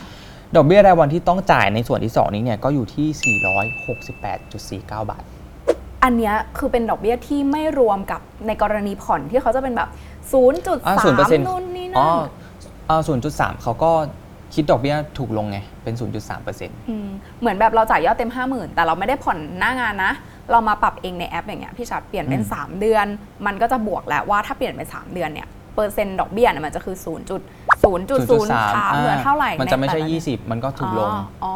ใช่อ๋อมันมันก็ดีกว่าถ้าสมมุติเราซื้อของไปแล้วเราสามารถเลือกเลือกเลือกเปอร์เซ็นต์ผ่อนชำระอะเลือกผ่อนในในแอป พลิเคชันต่อได้ก็ถือว่าถูกลง แต่ในกรณีนี้เนี่ยถ้าเราเนี่ยผิดนัดชำระ หรือว่าเลยกำหนดชำระแล้วเนี่ยเราจะต้องจ่ายดอกเบี้ยเยอะแบบนี้เลย แล้วบางคนเนี่ยปล่อยไว้จ่ายแต่ขั้นต่ำไปเรื่อยๆ หรือขั้นต่ำก็ไม่จ่ายอีกเดือนหนึงค่อยมาจ่ายอีกเดือนไม่จ่ายแล้วสลับไปอย่างเงี้ยอืมคือดอกเบี้ยมันสะสมไปเยอะมากนะครับอืมถ้ามันผ่านไปเป็นปีเนี่ยมันอาจจะเกินมันเงิอานจจะต้นก็ได้เออทีนี้เนี่ยลองคิดตามนะครับว่าถ้าเราเอาเงินไปลงทุนในหุ้น ให้ได้ผลตอบแทน 10%ต่อปีเนี่ยก็ว่ายากแล้วใช่ไหมครับ ยากยิ่งในเศรษฐกิจแบบนี้เนี่ยมันยิ่งยากนะครับ อืมแต่การมีหนี้บัตรเครดิตที่ดอกเบี้ย 20%ต่อปีเนี่ยถ้าเราก่อมันขึ้นมาแล้วเนี่ยเขาไม่ได้สนใจนะครับว่าแบบเศรษฐกิจช่วงนี้เป็นยังไง ดอกเบี้ยเท่าไหร่เราก็ต้องจ่าย ค่ะ เพราะฉะนั้นทางออกที่ดีที่สุดเนี่ยเราก็ต้องจัดการเรื่องหนี้ให้ไวที่สุดถ้าอย่างนั้นแป้งถามพี่ชัดต่อเลยว่า ครับ สมมติมีคนที่ฟังอยู่เนี่ยเขาอืม เฮ้ยเขากำลังตกอยู่ในสถานการณ์นี้ เขากำลังไปย้อนดูแล้วว่าเขาจ่ายขั้นต่ำมาโดยตลอดเลยพี่ชัด ครับ แล้วก็ไม่ได้ไม่ได้หมดแค่ก้อนนั้น ยังมีอืมการรูดก้อนใหม่เกิดขึ้นในทุกๆอ่าเดือนด้วย อย่างสถานการณ์เนี้ยค่ะ ถ้าคนที่เขาติดอยู่ในวังวนนี้เนี่ยเขาควรที่จะแก้ไข ปรับตัวเองกลับมาให้แบบไม่มีหนี้เยอะขนาดนี้ได้ยังไงดีคะ โอเค เรื่องแรกเลยเนาะอืม เราเป็นหนี้อยู่เมื่อกี้น้องแป้งบอกว่าก็ยังมีรูดก้อนใหม่ด้วย อันดับแรกเลยอย่าสร้างหนี้เพิ่ม อืม อย่าสร้างวงจรนี้เพิ่ม ค่ะ เราต้องออกจากวงจรนี้ เพราะฉะนั้นเราต้องหยุดสร้างหนี้ก่อน ข้อที่ 2 คือลดค่าใช้จ่ายต่อเดือน อืมเราต้องประเมินตัวเองแล้วว่า ถ้าตอนนี้เราเป็นหนี้แล้วเรายังแก้ไขไม่ได้สักทีอะเราหยุดสร้าง แล้วเรามาประเมินตัวเองว่าเราใช้จ่ายอะไรเกินไปไหม ค่ะ เราฟุ่มเฟือยอะไรไปไหมอืม อ่าหรือว่าทางที่ดีเนี่ยเราทำบัญชีรายรับรายจ่าย ซึ่งต้องบอกตรงๆว่าในปัจจุบันเนี่ยหลายคนขี้เกียจทำ แป้งไม่ละหนึ่ง ถึงแม้ว่าจะมีแอปก็ขี้เกียจกดเหมือนกัน ใช่ค่ะ แต่อย่าบอกอย่างนี้ครับว่าเราไม่เคยสร้างนิสัยนี้มาเลยไงอืมเราไม่เคยสร้างพฤติกรรมนี้มาเลย มันเลยรู้สึกยาก แต่ถ้าเราลองทำเริ่มทำไปเรื่อยๆ 3 เดือนผ่านไป 6 เดือนผ่านไป ปีนึงผ่านไป เราจะเริ่มชินแหละ เราจะเริ่มแบบโอ้ยเป็นเรื่องสบายคล้าย ๆ เราตื่นมาต้องแต่งฟัน แล้วเราจะค้นพบครับว่าการทำรายรับรายจ่ายเนี่ย เราจะเห็นพฤติกรรมของเราว่าเราอะใช้จ่ายอะไรไป และอะไรที่มันไม่เกิดประโยชน์อะไรที่มันฟุ่มเฟือย และมันสามารถตัดได้ เราตัดตรงส่วนเนี้ยมาใช้หนี้เพิ่มได้ แล้วเราก็จะหมดหนี้ได้ไวก็คือต้องห้ามใจตัวเองหน่อยแหละใช่จัดการก้อนหนี้โปะให้หมดก่อน ใช่ ก้อนใหม่อย่าเพิ่งสร้าง อย่าเพิ่งสร้างก้อนใหม่อืมและในส่วนของข้อ 2 นี้เนี่ยก็คือการหารายได้เพิ่มด้วยอืมอ่าเราลดค่าใช้จ่ายได้แหละ ทางที่ดี ถ้าเราหารายได้เพิ่มได้ มีความสามารถพิเศษอะไรก็หารายได้เพิ่มเป็นอีกช่องทางหนึ่ง อันนี้เดี๋ยวเราเก็บไว้คุยกัน EP หน้าดีกว่าพี่ชัดอ่าว่าเราได้เลย สามารถหาช่องทางหารายได้เสริมให้กับพวกเราอย่างไงได้บ้าง อืเนอะมในปัจจุบันเนาะออนไลน์ก็หาได้หลายช่องทางหามาก ได้หลายช่องทางมากๆเดี๋ยวไว้เรามาแชร์กัน โอเค ต่อมาข้อที่ 3 ครับชำระหนี้ให้มากกว่าขั้นต่ำถ้าเราไม่มีเงินก้อนเนาะมาโปะหนี้ทีเดียวได้เนี่ย ก็ให้ชำระมากกว่าขั้นต่ำอืมอย่างเมื่อกี้ยกตัวอย่างที่ 10,000 บาท ขั้นต่ำคือ 1,000 ใช่ไหม ค่ะ ถ้าเราจ่าย 1,000 1,000 ไปเรื่อยๆเนี่ย สมมติ เราต้องจ่าย 10 เดือน ค่ะ แต่จริง ๆ แล้วมันมีดอกเบี้ยใช่ไหมค่ะ หนึ่งหมื่นบาทเนี่ยมันอาจจะกลายเป็นเราต้องจ่ายไป 11 เดือน 12 เดือนก็ได้ ค่ะ เพราะฉะนั้นเนี่ย สมมติขั้นต่ำมันเท่าไหร่เนี่ยเราอาจจะบวกเพิ่มเข้าไปเท่าที่เราไหวในแต่ละเดือนาสมมติขั้นต่ำหนึ่งพันเดือนนี้เราไหวหน่อยเงินเหลืออาจจะเป็นพันสองพันห้า อืมหรือก็ สองสามพันมีก็จ่ายไปเลยให้มันลดจำนวนเงินต้นลงเรื่อยๆ เพื่อให้ใช่ จำนวนดอกที่เอาไปคูณเนี่ยน้อยลง ใช่ถูกต้องเลย แล้วก็เรื่องทีสี่4ครับถ้าเรามีบัตรเครดิตมากเกินไป ให้เราชำระหนี้หรือว่าปิดบัตรเครดิตที่เราปิดไว้ก่อนอืม อืม แล้วก็ทางที่ดีเนี่ยเราควรจะมีแค่1นถึงสใบก็พอแล้วเดี๋ยวหนูรีบกลับไปปิดเลยพี่ชัด เอางี้ถามน้องแป้งดีกว่า ถ้าเรามีบัตรเครดิตเยอะ สมมติเอาจริงสองใบก็ได้สองใบนี้ก็น่าจะปวดหัวแล้วในเรื่องการจัดการ ถ้าเราไม่วางระบบว่าบัตรนี้จะใช้รูดซื้ออาหารอ่าอ่า บัตรนี้ใช้เป็นค่าเดินทางหรือว่าอะไรก็ตาม ถ้าเราไม่แยกไว้เนี่ยเราจัดการยากมาก ใช่ อันนี้อยากแชร์เหมือนกันว่ามันปวดหัวพี่ชัด เพราะอย่างอย่างแป้งเนี่ยส่วนตัวมี 2 ใบตอนนี้ ครับแล้วก็ไม่รวมกับเงินสดที่เป็นแบบบัตรเดบิต บัญชีทั่วไปใช่ไหมอืคะมแป้งอะจะทำการแบบเหมือนแบ่งอย่างชัดเจนอย่างเช่นบัตรหนึ่งเนี่ยโอเค มันจะได้สิทธิพิเศษในส่วนของการเติมน้ำมันค่อนข้างเยอะอืมเราก็จะโฟกัสว่าบัตรเนี่ยใช้กับการเติมน้ำมันอืมอีกใบหนึ่งอาจจะช้อปปิ้งหน่อยซื้อออนไลน์มาได้ cashback คืนหรือว่ามันได้สะสมคอยตรงนั้นอะไรเงี้ยเหมือนเราก็จะแบ่งหน้าที่ของแต่ละบัตรอะไม่เหมือนกันอืมเออแต่ลองคิดเล่นๆ เพราะมันก็เคยมีเดือนที่น้องแป้งแบบ เหลือๆอยากอ่ารูดอะไรอย่างเงี้ยอ่าค่ะอยากได้อันนู้นอยากได้อันนี้ก็ซื้อยับไม่ได้แบ่ง ก็วงถึงไม่ใช่หรอรูดเลยอ่าววงงถึงถึก็งรูดรูดเลเลยยพอมาจ่ายเท่านั้นแหะพี่ชัดอยากจะย้อนเวลากลับไปบอกตัวเองว่าแบบหยุดอืมเอาบัตรไว้บ้านบ้างอืมเราไม่ต้องมีทุกอย่างในเดือนเดียวก็ได้ ใช่ใช่ใช่เออเออเพราะว่าพอวันที่จ่ายมันคือแบบเงินเข้าแล้วเงินออกเลย แล้วก็ไปหมดอยู่ที่บัตรเครดิตอะไรเงี้ยพี่ชัดอืมยิ่งบางคนอาจจะมีแบบสามใบโอ้โหสี่ใบเงี้ยจริง ๆ ส่วนตัวตัวพี่เองคิดว่าสามใบเนี่ยมันค่อนข้างที่จะจัดการยากแล้วนะใช่ อืมเพราะฉะนั้นเนี่ยใครที่อาจจะ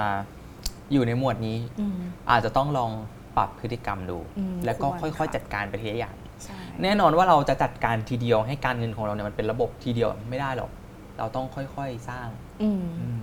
ทีนี้แป้งอยากรู้คำถามหนึ่งครับ ซึ่งน่าจะเป็นคำถามที่แป้งเองก็กลัวคำตอบเหมือนกัน แล้วก็คิดอืมว่าคนผู้ฟังเนี่ย ครับ ก็อาจจะอยากรู้แล้วก็มีความหวั่นๆอยู่ในใจเกี่ยวกับบัตรเครดิตเหมือนกันค่ะ ครับ อยากจะทราบว่า หากเราชำระบัตรเครดิตไม่ตรงรอบเนี่ย เมื่อสักครู่เรามีแกมๆในส่วนของดอกเบี้ยไปแล้วอ่าแป้งอยากรู้ว่ามันจะถ้าเราจ่ายไม่ตรงรอบเลย เราเลยไปเลย เราลืมไปเลย แย่มากๆ behavior นี้แย่มากๆ อยากรู้ว่ามันจะส่งผลกระทบกับเรายังไงได้บ้างคะโอเคอืมก็โดยปกติแล้วเนี่ยบัตรเครดิตอย่างที่เกรินเกรินไว้เมื่อกี้เนาะก็คือว่าบัตรเครดิตเนี่ยที่มียอดใช้จ่ายเนี่ยปกติเขาจะให้เครดิตอยู่ที่ 45 ถึง 55 วันค่ะอันนี้แล้วแต่บัตรแล้วแต่ผู้ออกด้วย แต่ถ้าถึงวันที่ ครบกำหนดชำระแล้วเนี่ยหรือว่าเลยวันครบกำหนดชำระค่ะ แล้วเราไม่ชำระ ธนาคารเนี่ยจะกลับไปเริ่มคิดดอกเบี้ยตั้งแต่วันแรกที่เราใช้บัตรรูดซื้อของเลย หมายถึงวันแรกที่เราซื้อยอดนั้น สมมติสมมติเราซื้อวันที่ค่ะ1วันที่ 30 เราจ่ายค่ะ เราก็จ่ายยอดยอดนั้นปกติค่ะ แต่ถ้าเราซื้อวันที่ 1 แล้วเราเลยเครดิตเทอมและอาจจะ 45 วัน 50 วัน 60 วันก็ตาม ดอกเบี้ยเขาไม่ได้มาคิดวันที่เลยกำหนด ใช่สมมติมันเลยกำหนดที่ 45 วันค่ะเขาไม่เขาไม่ได้มาคิดวันที่ 46ค่ะเขาย้อนกลับไปคิดตั้งแต่วันที่เราซื้อเลย เพราะฉะนั้นเนี่ยมันก็มีดอกเบี้ยเพิ่มขึ้นมา และถ้าเราไม่ไม่ชำระใช่ไหมถ้าเราไม่จ่ายเนี่ยเขาก็จะมีค่าปรับด้วยนะในกรณีที่เราแบบจ่ายช้าชำระช้า บางทีอาจจะเป็นค่าทวงถามก็ได้อ่าอืมจะเป็นครั้งละประมาณ 200-300 บาท อันนี้ก็แล้วแต่ครั้งเนาะในกรณีที่เราเนี่ยมีเงินไม่พอจ่ายเต็มจำนวน อย่างน้อยเนี่ยเราควรจ่ายสักเล็กน้อยก็ยังดี แต่ว่ามันไม่ควรจ่ายต่ำกว่าขั้นต่ำที่ธนาคารเขากำหนดเอาไว้ให้ เพราะว่ามันก็เพื่อเป็นการอ่ารักษาสถานะบัญชีของเราเนาะแล้วเราเนี่ยก็จะไม่โดนค่าปรับในกรณีทวงถามหนี้ด้วยค่ะอืมทีนี้ครับอ๋อในกรณีที่อันนี้น่าจะตอบน้องแป้งได้ดี ในกรณีที่เราเนี่ยชำระหรือว่าจ่ายช้าไป2อสวัน แต่ยังไม่เกิน 30 วันเนี่ยค่ะถือว่าไม่เป็นไรอ่าหยวนหยวนยังไม่เป็นไรอ่าอืมแต่ถ้าเกิน 30 วันเนี่ย ถือว่ามีสถานะจ่ายล่าช้าแหละ เลยกำหนดไปแล้ว 30 วัน ใช่ จะถือว่าเป็นสถานะจ่ายล่าช้า ใช่และดอกเบี้ยจะคิดตั้งแต่วันแรกที่เราใช้ยอดนั้น อ่า ไม่ใช่แค่วันที่เลยมา อ่าแต่สาระสำคัญในเรื่องนี้เนี่ยอาจจะไม่ใช่เรื่องดอกเบี้ยแหละ อืมแต่เป็นสถานะบูโรของเรา อ๋อถ้ามันเลย 30 วันเนี่ยในบูโรของเราเนี่ยจะขึ้นแล้วว่าเรามีสถานะจ่ายล่าช้าณเดือนนี้ อ๋อออ่า ทีนี้ครับถ้ามันเกิน 90 วันขึ้นไปเนี่ย จะถือว่าเป็นหนี้เสียแล้ว หรือว่าเป็น NPL นั่นเอง ค่ะทีนี้เนี่ยในเครดิตบูโรของเราเนี่ยจะขึ้นเลยว่าเราอะเป็นหนี้เสีย และมันก็จะส่งผลต่อการกู้สินเชื่อของเราในอนาคตอย่างแน่นอนอ่าที่เมื่อสักครู่เราคุยกันเรื่องซื้ออม คอนโดเนอะถ้ามันขึ้นในระบบว่าเรามีหนี้เสียหรือเราเกินกำหนดการชำระบัตรเครดิตเนี่ยมันก็จะทำให้เราดูว่า อืม เอ่อเครดิตในการใช้เงินของเราเนี่ยไม่ดีเลย ใช่ไม่มีความสามารถในการผ่อนคืน อืมการที่จะได้เงินในการกู้ยืนมา ไม่ว่าจะเป็นกู้ในการลงทุน กู้ในการใช่ทำใช่ ธุรกิจซื้อบ้านซื้อรถก็จะยากมากขึ้นในอใช่นาคต ในอนาคตสมมติถ้าเรา อยากจะกู้เงินมาทำธุรกิจ หรือจะกู้ซื้อบ้าน จะกู้ผ่อนบ้าน ค่ะ กู้ผ่อนรถยนต์เนี่ยค่ะ ยากแหละอ๋อ เพราะฉะนั้นรีบโปะบัตรอืมน่าจะดีที่สุด ซึ่งถ้าหลังจากโปะแล้วอะค่ะพี่ชัดไอ้ตรงเนี้ยที่มันโชว์ในบูโรมันจะหายไปไหมคะ ก็ประวัติเนี่ยมันอาจจะยังอยู่เนาะสมมุติเราไปดูย้อนหลังเดือนเนี่ยยังไงมันก็ยังอยู่ ค่ะ แต่ถามว่าถ้าเราแก้ไขปัจจุบันให้มันดีขึ้นแล้วเนี่ยแล้วมันผ่านไปสัก 3 เดือน 6 เดือนเนี่ยค่ะ เราชำระหนี้ดีตลอด ค่ะ เขาก็อาจจะแก้ให้เราได้ ถ้าอย่างนั้นมาสู่คำถามนี้เลยค่ะ อันเนี้ยมีเพื่อนแป้งหลายคนเข้าใจผิดพี่ชัด อืม พอเรามีการพูดกันเนอะว่าบัตรเครดิตเนี่ยถ้าใช้อย่างถูกวิธีเนี่ยมันจะคืนกลับมาให้เป็นสิทธิประโยชน์ของเราเนี่ย เยอะมากๆ ที่พี่ชัดเกริ่นไปแล้ว สะสมใช่มาใช่สะสม point cashback ต่างใช่ๆแต่ถ้าเราใช้บัตรเครดิตไม่ดีไม่ดีหรือว่าในวิธีที่ไม่ถูกต้องเนี่ยอืมมันจะทำให้เรามีหนี้ใช่ เพราะฉะนั้นอันเนี้ยคำถามก็คือ เรามีหนี้จริงไหม ซึ่งเราเราคุยกันไปแล้วเนอะมันคือใช่จริง โอเค อย่างที่เกรินไปเบื้องต้นเนาะอืมมันอาจจะทั้งใช่และไม่ใช่ อืม อย่างที่เราได้เกรินไป เพราะว่าถ้าเกิดว่าเรามีบัตรเครดิต เราใช้ต่อเดือนไปเท่าไหร่แล้วเราชำระหมดเนี่ยก็เท่ากับว่าเราไม่เป็นหนี้ถูกไหมน้องแป้งค่ะ อ่าแถมเรายังได้สิทธิประโยชน์ต่าง ๆ ด้วย อ่าอืมเหมือนเราใช้บัตรเครดิตเนี่ยมาเป็นตัวกลางในการจ่ายเงินให้เรา แล้วก็เป็นตัวกลางในการแลกรับสิทธิพิเศษให้เราด้วย ถ้าเราใช้เขาอย่างถูกวิธี ใช่ พี่คิดว่ามันเป็นประโยชน์มาก ๆ นะอืม สำหรับบางคนสมมติน้องแป้งชอบเที่ยวเดินทางบ่อย น้องแป้งอาจจะแบบสะสมไมล์หรืออันนี้เป็นทริคเนาะสมมติว่าที่บ้านเรามีธุรกิจ ค่ะ หรือเราเปิดบริษัทเองก็ตาม ธุรกิจเนี่ยแน่นอนว่ามีค่าใช้จ่ายเยอะ ซื้อของจ่ายออกไปรับเงินมา เราอาจจะใช้บัตรเครดิตอันเนี้ยทำจ่ายไปก่อน แล้วเราก็เบิกอ๋อเงินบริษัทมาคืนเราอ่าทีนี้เมื่อบัตรเครดิตเนี่ยมียอดใช้จ่ายเยอะ เราได้ได้ไมล์เยอะแล้วสะสม point ได้เยอะแล้วอ๋อเราเอา point ตรงนี้เนี่ยหรือว่าเอาไมล์หรือเอา cashback ตรงนี้เนี่ยไปใช้ประโยชน์อย่างอื่นต่อได้ ใช่ใช่อ่าเพราะฉะนั้นมันมีประโยชน์มากนะ อันเนี้ยแป้งได้จากบัตรที่ใช้เติมน้ำมันพี่ชัดอืม อย่างบัตรที่น้องแป้งถือมันจะได้เงินคืน 1%ทุกการเติมน้ำมัน อ่า คิดดูเดือนหนึ่งแป้งเติม 8,000 สมมติอืม6,000 ถึง 8,000หูแพงมากเลยนะพูดแล้วอะ แป้งก็อย่างน้อยก็ยังได้คืนแบบ ใช่ กลับมาเป็นเงินติดติดใช่เครดิตใช่ เก็บไว้ 1%มันก็โอเค ใช่ แต่ถ้าเราใช้เงินสดตลอดเวลาอย่างเงี้ยอืมมันไม่ได้อะไรมันไม่ได้อะไรกบคืนเลยใช่ เพราะฉะนั้นเนี่ยส่วนตัวพี่เองแล้วก็มองว่ามันมีประโยชน์นะ ถ้าอืมเราใช้อย่างถูกวิธี ค่ะ ใช่ ทีนี้ตอบอีกข้อหนึ่งก็คือ แล้วมันเป็นหนี้ไหม มันเป็นแน่นอนสำหรับคนที่จ่ายแต่ขั้นต่ำถูกถูกต้องเพราะว่าเรายังไม่ได้เราใช้ไป 1 0,000เนี่ยเราจ่ายไป 1,000เนี่ย เราก็ยังเป็นหนี้อยู่อืมแล้วทีนี้ครับเอ่อบางคนเนี่ยได้ฟังมาเยอะเลย หรือว่าได้ยินจากเพื่อนๆเนี่ยใช้บัตรเครดิตคุ้มนู่นนี่นั่น แต่ตัวเราเองอาจจะยังใช้ได้ไม่ดีเท่ากับคนอื่น ค่ะ อาจจะยังจัดการได้ไม่ดี ค่ะ แล้วเราก็เสียดายว่าเอ๊ะเนี่ยเดือนเนี้ยเราสมมติกินข้าว 1 0,000 บาท ค่ะ เราอยากได้แต้มด้วย ค่ะ เราก็เลยอะงั้นเอาบัตรเครดิตอะใช้ค่าอาหารไปเลยเดือนนี้หนึ่งหมื่นบาท อืม แล้วเราค่อยเอาเงินสดเนี่ย เติมเข้าไปค่ะแต่หลายคนอยากทำแบบนั้นอืมหรือรู้แล้วว่าวันเดือนนี้เราจะซื้ออะไรบ้าง ก็รูดไปก่อนแล้วเดี๋ยวค่อยเอาเงินไปเติม แต่พอเราจะไปเติมจริงๆอะเราเติมได้ไม่ครบอืมอ่าแล้วเราก็จัดการได้เละเทะมาก คนที่ยังอยู่ในในหมวดเนี้ย อาจจะยังไม่ต้องเสียดายแต้มจากบัตรเครดิตค่ะถ้าเรายังจัดการบัตรเครดิตไม่ได้ งดใช้ไปก่อนดีกว่า โฟกัสในการจ่ายให้ได้ก่อน โฟกัสที่เงินสดก่อนดีกว่า ค่ะ อืม จะปลอดภัยที่สุดอืมแล้วก็จะไม่เป็นการแบบสร้างภาระหนี้เพิ่มเติมด้วยค่ะ พอฟังกันมาถึงคำถามนี้แล้วอืค่ะมพี่ชัดแป้งว่าหลาย ๆ คนเนี่ยเขาน่าจะตกตะกอนบางอย่างได้ว่าเอ้ยความสามารถในการชำระเงินของตัวเองเนี่ยมากพอหรือว่าดีพอที่จะในการมีบัตรเครดิตสักใบหนึ่งไหมถ้าสมมติว่าเขาตัดสินใจแล้วว่าโอเคเขาอยากลองทำบัตรเครดิตอืมใบแรกครับก็เลยอยากจะถามพี่ถัดว่าอะสมมตินี่เลยน้องใครดีอะน้องทีมงานอะน้องทีมงานอยากทำบัตรเครดิตใบแรกอืมกระซิบกันมา ผมต้องคำนึงถึงอะไรกันบ้าง แล้วก็กว่าจะเลือกบัตรได้สักใบเนี่ยมันมีหลายธนาคารมากๆ แล้วแต่ละธนาคารเนี่ยก็มีหลายแบบหลายบัตรมากๆ ก็เลยอยากสอบถามพี่ชัดค่ะว่า การเลือกบัตรเครดิตใบแรกควรที่จะต้องคำนึงถึงอะไรบ้าง แล้วก็จะเลือกบัตรยังไงให้มีความเหมาะสมกับไลฟ์สไตล์ของตัวเองค่ะโอเคครับ อันดับแรกเลยเนี่ยอาจจะคำนึงถึงเหตุผลที่เราจะใช้บัตรเครดิตครับ บางคนเนี่ยอาจจะเริ่มใช้บัตรเครดิตแล้ว แล้วก็เอามาซื้อของ อืม หรือว่าบางคนอาจจะมาใช้เป็นจ่ายเกับค่าอาหารในแต่ละเดือนค่ะ เนาะจ่ายเต็มจำนวนเมื่อถึงครบกำหนดชำระก็ทำให้เกิดประโยชน์ใช่ไหมบางคนเนี่ยอาจจะอยากได้ของที่ราคาสูงสูงๆหน่อย อืม อย่างเช่น สมมติเราจะซื้อ iPhone iPhone iPhone ใหม่ หรือจะซื้อ MacBook ใหม่มันราคาหลายหมื่นมาก อืมเราจะใช้เงินสดไปทีเดียวเนี่ยก็อาจจะเสียดาย อืมเราก็อยากผ่อนศูนย์เปอร์เซ็นต์จ่ายในแต่ละเดือนแบบน้อยๆ แล้วก็ไม่มีดอกเบี้ย ค่ะ อันนี้ก็ อาจจะเป็นเป้าหมายของเขาก็ได้ค่ะอยู่ที่ว่า เอ๊ะเราเนี่ยต้องการแบบไหนอืมเป้าหมายในการใช้บัตรเครดิตของเราเนี่ยมันคืออะไรอ่าเราต้องตั้งเป้าหมายก่อนอ่าเหมือนเลือกก่อนว่าเป้าหมายในการมีบัตรเนี่ยอาจจะเพื่อผ่อนซื้ออมของชิ้นใหญ่มหรือเพื่อใช้ในชีวิตประจำวันทั่วไปใช่อะไรอย่างนี้เนาะใช่อืมทีนี้ครับแล้วจะเลือกบัตรยังไงให้เหมาะสมกับตัวเราเอง ก็อาจจะเริ่มจากสมมุติว่า ปกติเนี่ยเราไปที่ศูนย์การค้าไหนเนี่ยเป็นพิเศษไหมอ่าอ่าถ้าเราไปที่นี่บ่อย มันก็อาจจะมีบัตรเครดิตที่มาซื้อของที่นี่ได้แต้มเยอะ อืม แล้วเราก็เอาแต้มเนี่ยไปเป็นส่วนลดหรือว่าไปใช้อย่างอื่นต่อได้ ค่ะ ก็เป็นประโยชน์กับคนใช้บัตรนั่นเอง หรือบางคนเนี่ยอาชอบซื้อของ หรือบางคนชอบบริการอะไรสักอย่างแบบเป็นพิเศษไหม บางคนอาจจะชอบไปเที่ยวต่างประเทศ ก็อาจจะเลือกสิทธิพิเศษที่แบบอ่า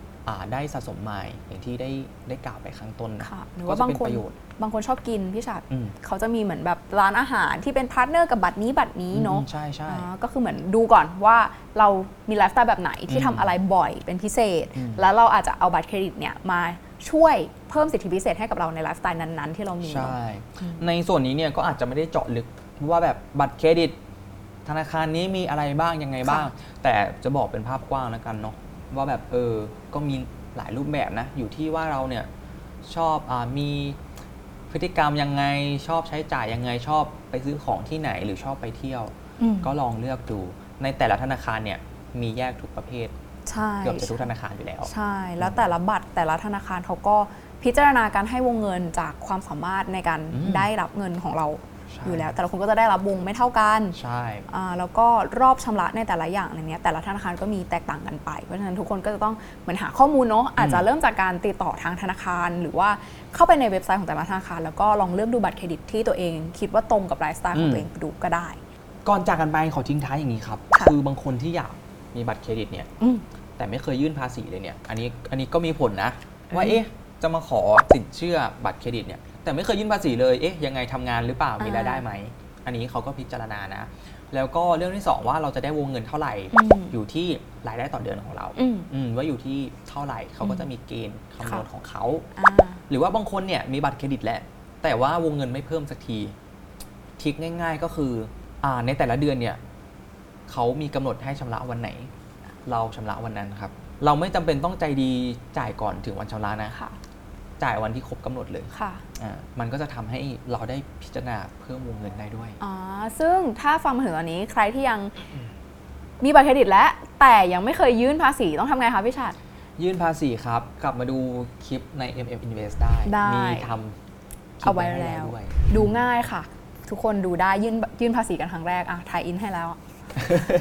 โอเคค่ะ พี่ฉัดวันนี้แป้งคิดว่าอืม ครบถ้วน ในภาพกว้างๆครับหลักๆ กับคำถามหลัก ๆ ที่หลาย ๆ คนน่าจะสงสัยในการมีบัตรเครดิตแล้วค่ะพี่ชัดขอบคุณน้องแป้งมาก ๆ ที่มาอ่าเป็นตัวแทนของ First Jobber เนาะในการถามคำถามในวันนี้ ซึ่งเวลาเรามีจำกัดอืมไม่อย่างนั้นเนี่ยอาจจะมีคำถามอีกมากมายเลยจริง ๆ ถ้าใครมีบัตรเครดิต หรือว่าอยากจะแลกเปลี่ยนประสบการณ์อะไรก็สามารถคอมเมนต์กันไว้ด้านล่างได้นะคะ ก็เป็นยังไงกันบ้างครับกับเนื้อหาในวันนี้นะครับหวังว่าจะเป็นประโยชน์กับทุกคนนะครับ ที่ยังไม่เข้าใจในเรื่องของบัตรเครดิต ก็อาจจะเข้าใจเพิ่มมากขึ้นนะครับ ก็ก่อนจากกันไปในวันนี้นะครับ ก็ฝากกดไลค์กดแชร์นะครับ กดติดตาม Mission to the Moon นะครับ และรายการ Mission to the Moon Invest ด้วยนะครับ แล้วพบกันใหม่ในคลิปหน้านะครับสำหรับวันนี้ขอบคุณและสวัสดีครับ สวัสดีค่ะ เคยลองคิดกันเล่นๆบ้างไหมครับ ว่าถ้าเกิดย้อนเวลากลับไปได้เนี่ยเราอยากจะไปแก้ไขการเงินของเราในอดีตอย่างไรบ้างนะครับ หรือมีข้อผิดพลาดทางการเงินเรื่องใดที่เราเนี่ยไม่อยากให้มันเกิดขึ้นอีกในอนาคตอย่างแน่นอนนะครับ ซึ่งแต่ละคนเนี่ยก็มีแตกต่างกันออกไปใช่ไหมครับ วันนี้ชัดเลยอยากจะมาแชร์เรื่องการเงินที่น่าจะรู้งี้ตั้งแต่วัย 20 เพื่อเป็นประโยชน์ให้กับทุกๆคนกันครับสวัสดีครับ ยินดีต้อนรับเข้าสู่ Mission to the Moon Invest อยู่กับผมชัดภูริวัฒน์อีกเช่นเคยนะครับ ก่อนจะไปเข้าเนื้อหาเรื่องการเงินที่น่าจะรู้งี้ตั้งแต่วัย 20 เนี่ย ผมก็จะ แบ่งเป็น 2 ส่วนง่าย ๆ ดังนี้นะครับก็คือส่วนแรกเนี่ยคือสิ่งที่ควรทำนะครับ และส่วนที่2เนี่ยคือสิ่งที่ไม่ควรทำนั่นเองนะครับ สิ่งที่ควรทำนะครับ หนึ่งเลยนะครับ สร้างวินัยการเก็บเงินให้ได้เร็วที่สุดนะครับ สิ่งแรกที่จะทำให้เราเนี่ยมีสุขภาพทางการเงินที่แข็งแรงนะครับ ก็ย่อมเกิดมาจากการเริ่มสร้างวินัยทางการเงิน ทีละเล็กทีละน้อยนะครับ จนสม่ำเสมอเป็นกิจวัตรประจำวัน เป็นพฤติกรรม และเมื่อเรามีเงินนำไปลงทุนแล้วเนี่ย สิ่งที่เราจะได้เปรียบจากการลงทุนนะครับ มันก็คือเวลานั่นเองครับ เพราะว่ายิ่งเราลงทุนได้เร็วเนี่ยแน่นอนว่ายิ่งมีเวลาในการลงทุนที่ยาวนานมากขึ้น ก็จะได้เปรียบกว่าคนอื่น ๆ นั่นเองนะครับ แต่ก่อนที่เราจะเริ่มไปลงทุนได้นั้นเนี่ยเราก็ควรสร้างรากฐานของการเงินของเราเนี่ยให้แข็งแรงก่อนนะครับ ซึ่งเราควรเก็บเงินสำรองเผื่อฉุกเฉินเนี่ยให้ได้อย่างน้อย 6-12 เดือนนะครับ ถามว่าทำไมถึงต้องมีนะครับ ถ้าเกิดว่าเราเนี่ยโดนลดเงินเดือนไม่ได้รับเงินเดือนนะครับ หรือว่าตกงานขึ้นมาเนี่ย อย่างน้อยเนี่ยเรายังใช้ชีวิตได้ปกติไปอีก 6-12 เดือนนะครับ ระหว่างนี้เนี่ยเราอาจจะหางานใหม่ได้ทัน เราก็จะไม่เครียดไม่เดือดร้อนเรื่องการเงินนะครับ เพราะว่าเราเนี่ยมี safety ไว้แล้วนั่นเองครับ 2 ครับทำประกันนะครับแน่นอนครับว่าหลาย ๆ คนที่อายุยังน้อยอยู่เนี่ยอาจจะมองว่าเรื่องการทำประกันเนี่ยมันเป็นเรื่องที่ไกลตัวนะครับ ยังแข็งแรงดีอยู่นะครับ ไม่เป็นอะไรหรอก แต่อย่าลืมนะครับว่าเงื่อนไขของการทำประกันเนี่ยมันก็คือสุขภาพที่แข็งแรงดีอยู่ ไม่เจ็บป่วยอะไรนั่นเองนะครับ ถ้าหากเราเนี่ยรอให้อายุของเราเนี่ยเพิ่มสูงขึ้น รอให้เราเนี่ยรู้สึกพร้อมขึ้นนะครับในวันข้างหน้าเนี่ยถ้าเกิดเจ็บป่วยขึ้นมาแล้วเนี่ยการทำประกันเนี่ยก็อาจจะยากขึ้นไปอีกนั่นเอง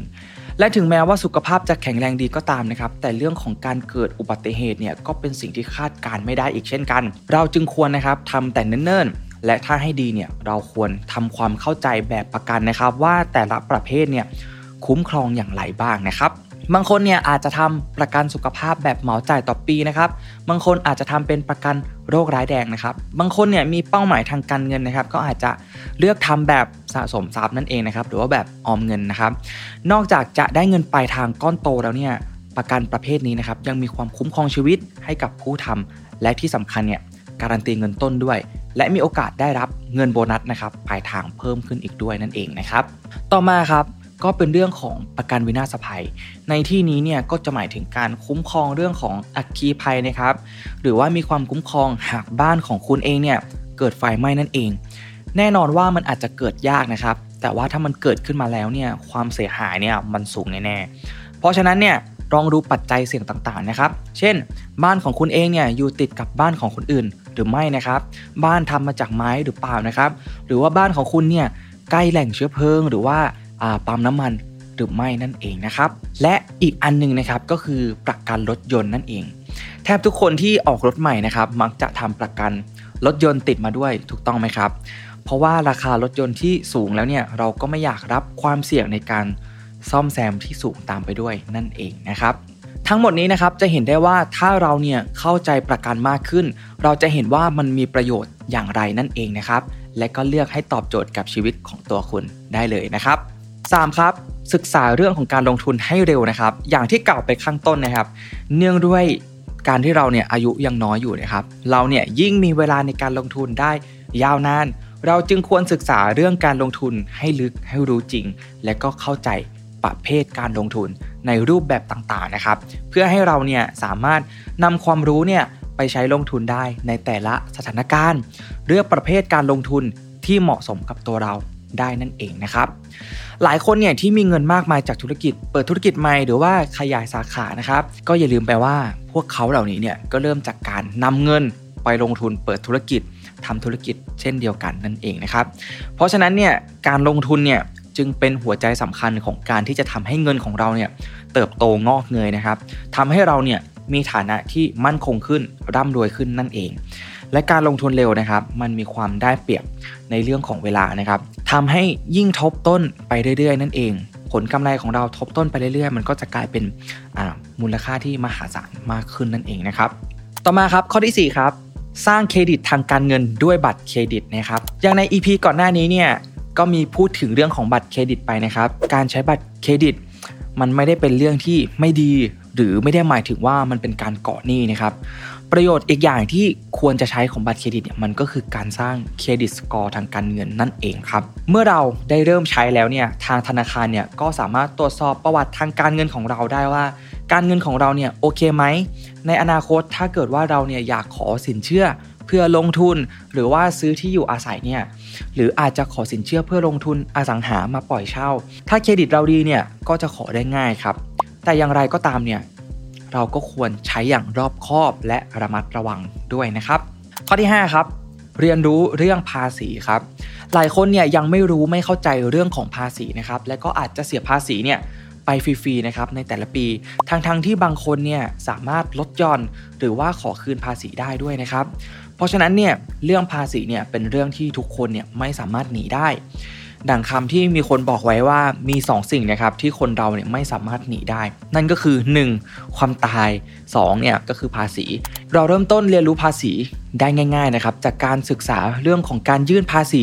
เงินได้ประจำปีของเราก่อนก็ได้นะครับ คนที่ อาจจะเพิ่งเริ่มมาทำงานเนี่ยยังไม่เคยยื่นภาษี หรือว่ายังยื่นไม่เป็นเนี่ยก็สามารถไปดูคลิปย้อนหลังของ Mission to the Moon Invest ได้นะครับ ถ้าใครอยากศึกษาทำความเข้าใจเรื่องภาษีแบบละเอียดนะครับ ก็สามารถเข้าไปได้ที่ www.rd.go.th นะครับ ก็จะเป็นเว็บไซต์ของกรมสรรพากร ซึ่งก็จะมี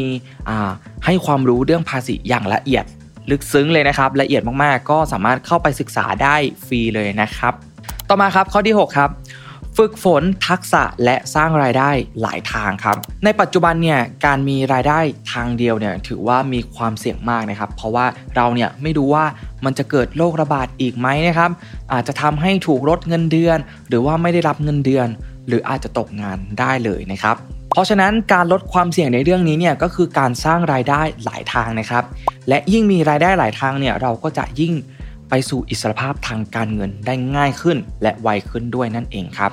และเนื่องด้วยโลกออนไลน์ในปัจจุบันเนี่ยเราสามารถสร้างรายได้ โดยไม่ต้องลงทุนไม่ต้องสต็อกของได้เยอะแยะมากมายหลายวิธีเลยนะครับ เริ่มต้นเนี่ยเราอาจจะยังไม่ถนัด แต่เราก็ต้องยอมรับนะครับ แล้วก็ปรับตัวให้ทันกับโลกยุคใหม่นะครับ ที่เปลี่ยนแปลงไปอย่างรวดเร็วนี้ให้ทันนะครับ หรือบางคนเนี่ยในสายงานที่ตัวเองทำอยู่เนี่ยมีทักษะอะไรที่เกี่ยวข้องบ้าง เราก็อาจจะเริ่มฝึกฝนทักษะ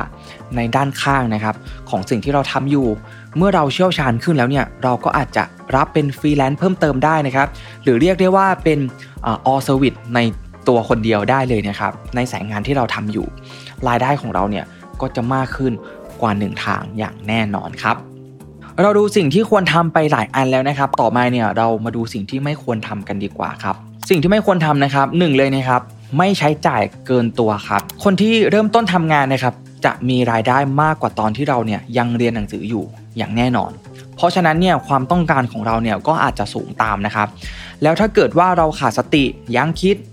เราก็อาจจะใช้จ่ายซื้อของมากมายตามที่เราอยากได้นะครับ จนลืมคิดไปว่า เอ๊ะ มันจำเป็นหรือว่าสำคัญจริง ๆ หรือเปล่านะครับ จนอาจทำให้เราเนี่ยลืมสร้างวินัยการเก็บเงินไป ซึ่งถ้าปล่อยไว้นานๆเนี่ย การเงินในอนาคตของเรานะครับ อาจจะมีปัญหาได้นะครับ ซึ่งสิ่งของต่างๆเนี่ยเราสามารถมีได้นะครับ แต่ก็อย่าลืมตั้งบัตเจตที่จะใช้จ่ายในแต่ละเดือนไว้ด้วยนะครับ เพื่อจำกัดว่าในแต่ละเดือนเนี่ยเราใช้จ่ายได้เท่าไหร่ และไม่ใช้จ่ายเกินที่ตั้งไว้นั่นเองนะครับ ก็จะเป็นการช่วยเตือนเราได้นั่นเองครับ ต่อมาครับข้อที่2ครับไม่ก่อหนี้เพิ่มครับ อันนี้เนี่ยก็จะยกตัวอย่างนะครับ หลายๆ คนเนี่ยที่อาจจะมีหนี้กองทุนกู้ยืมเพื่อการศึกษาอยู่เนี่ยหรือว่ากยศนะครับก็อาจจะมีอยู่นะครับหลังจากเรียนจบแล้วก็เริ่มต้นทำงาน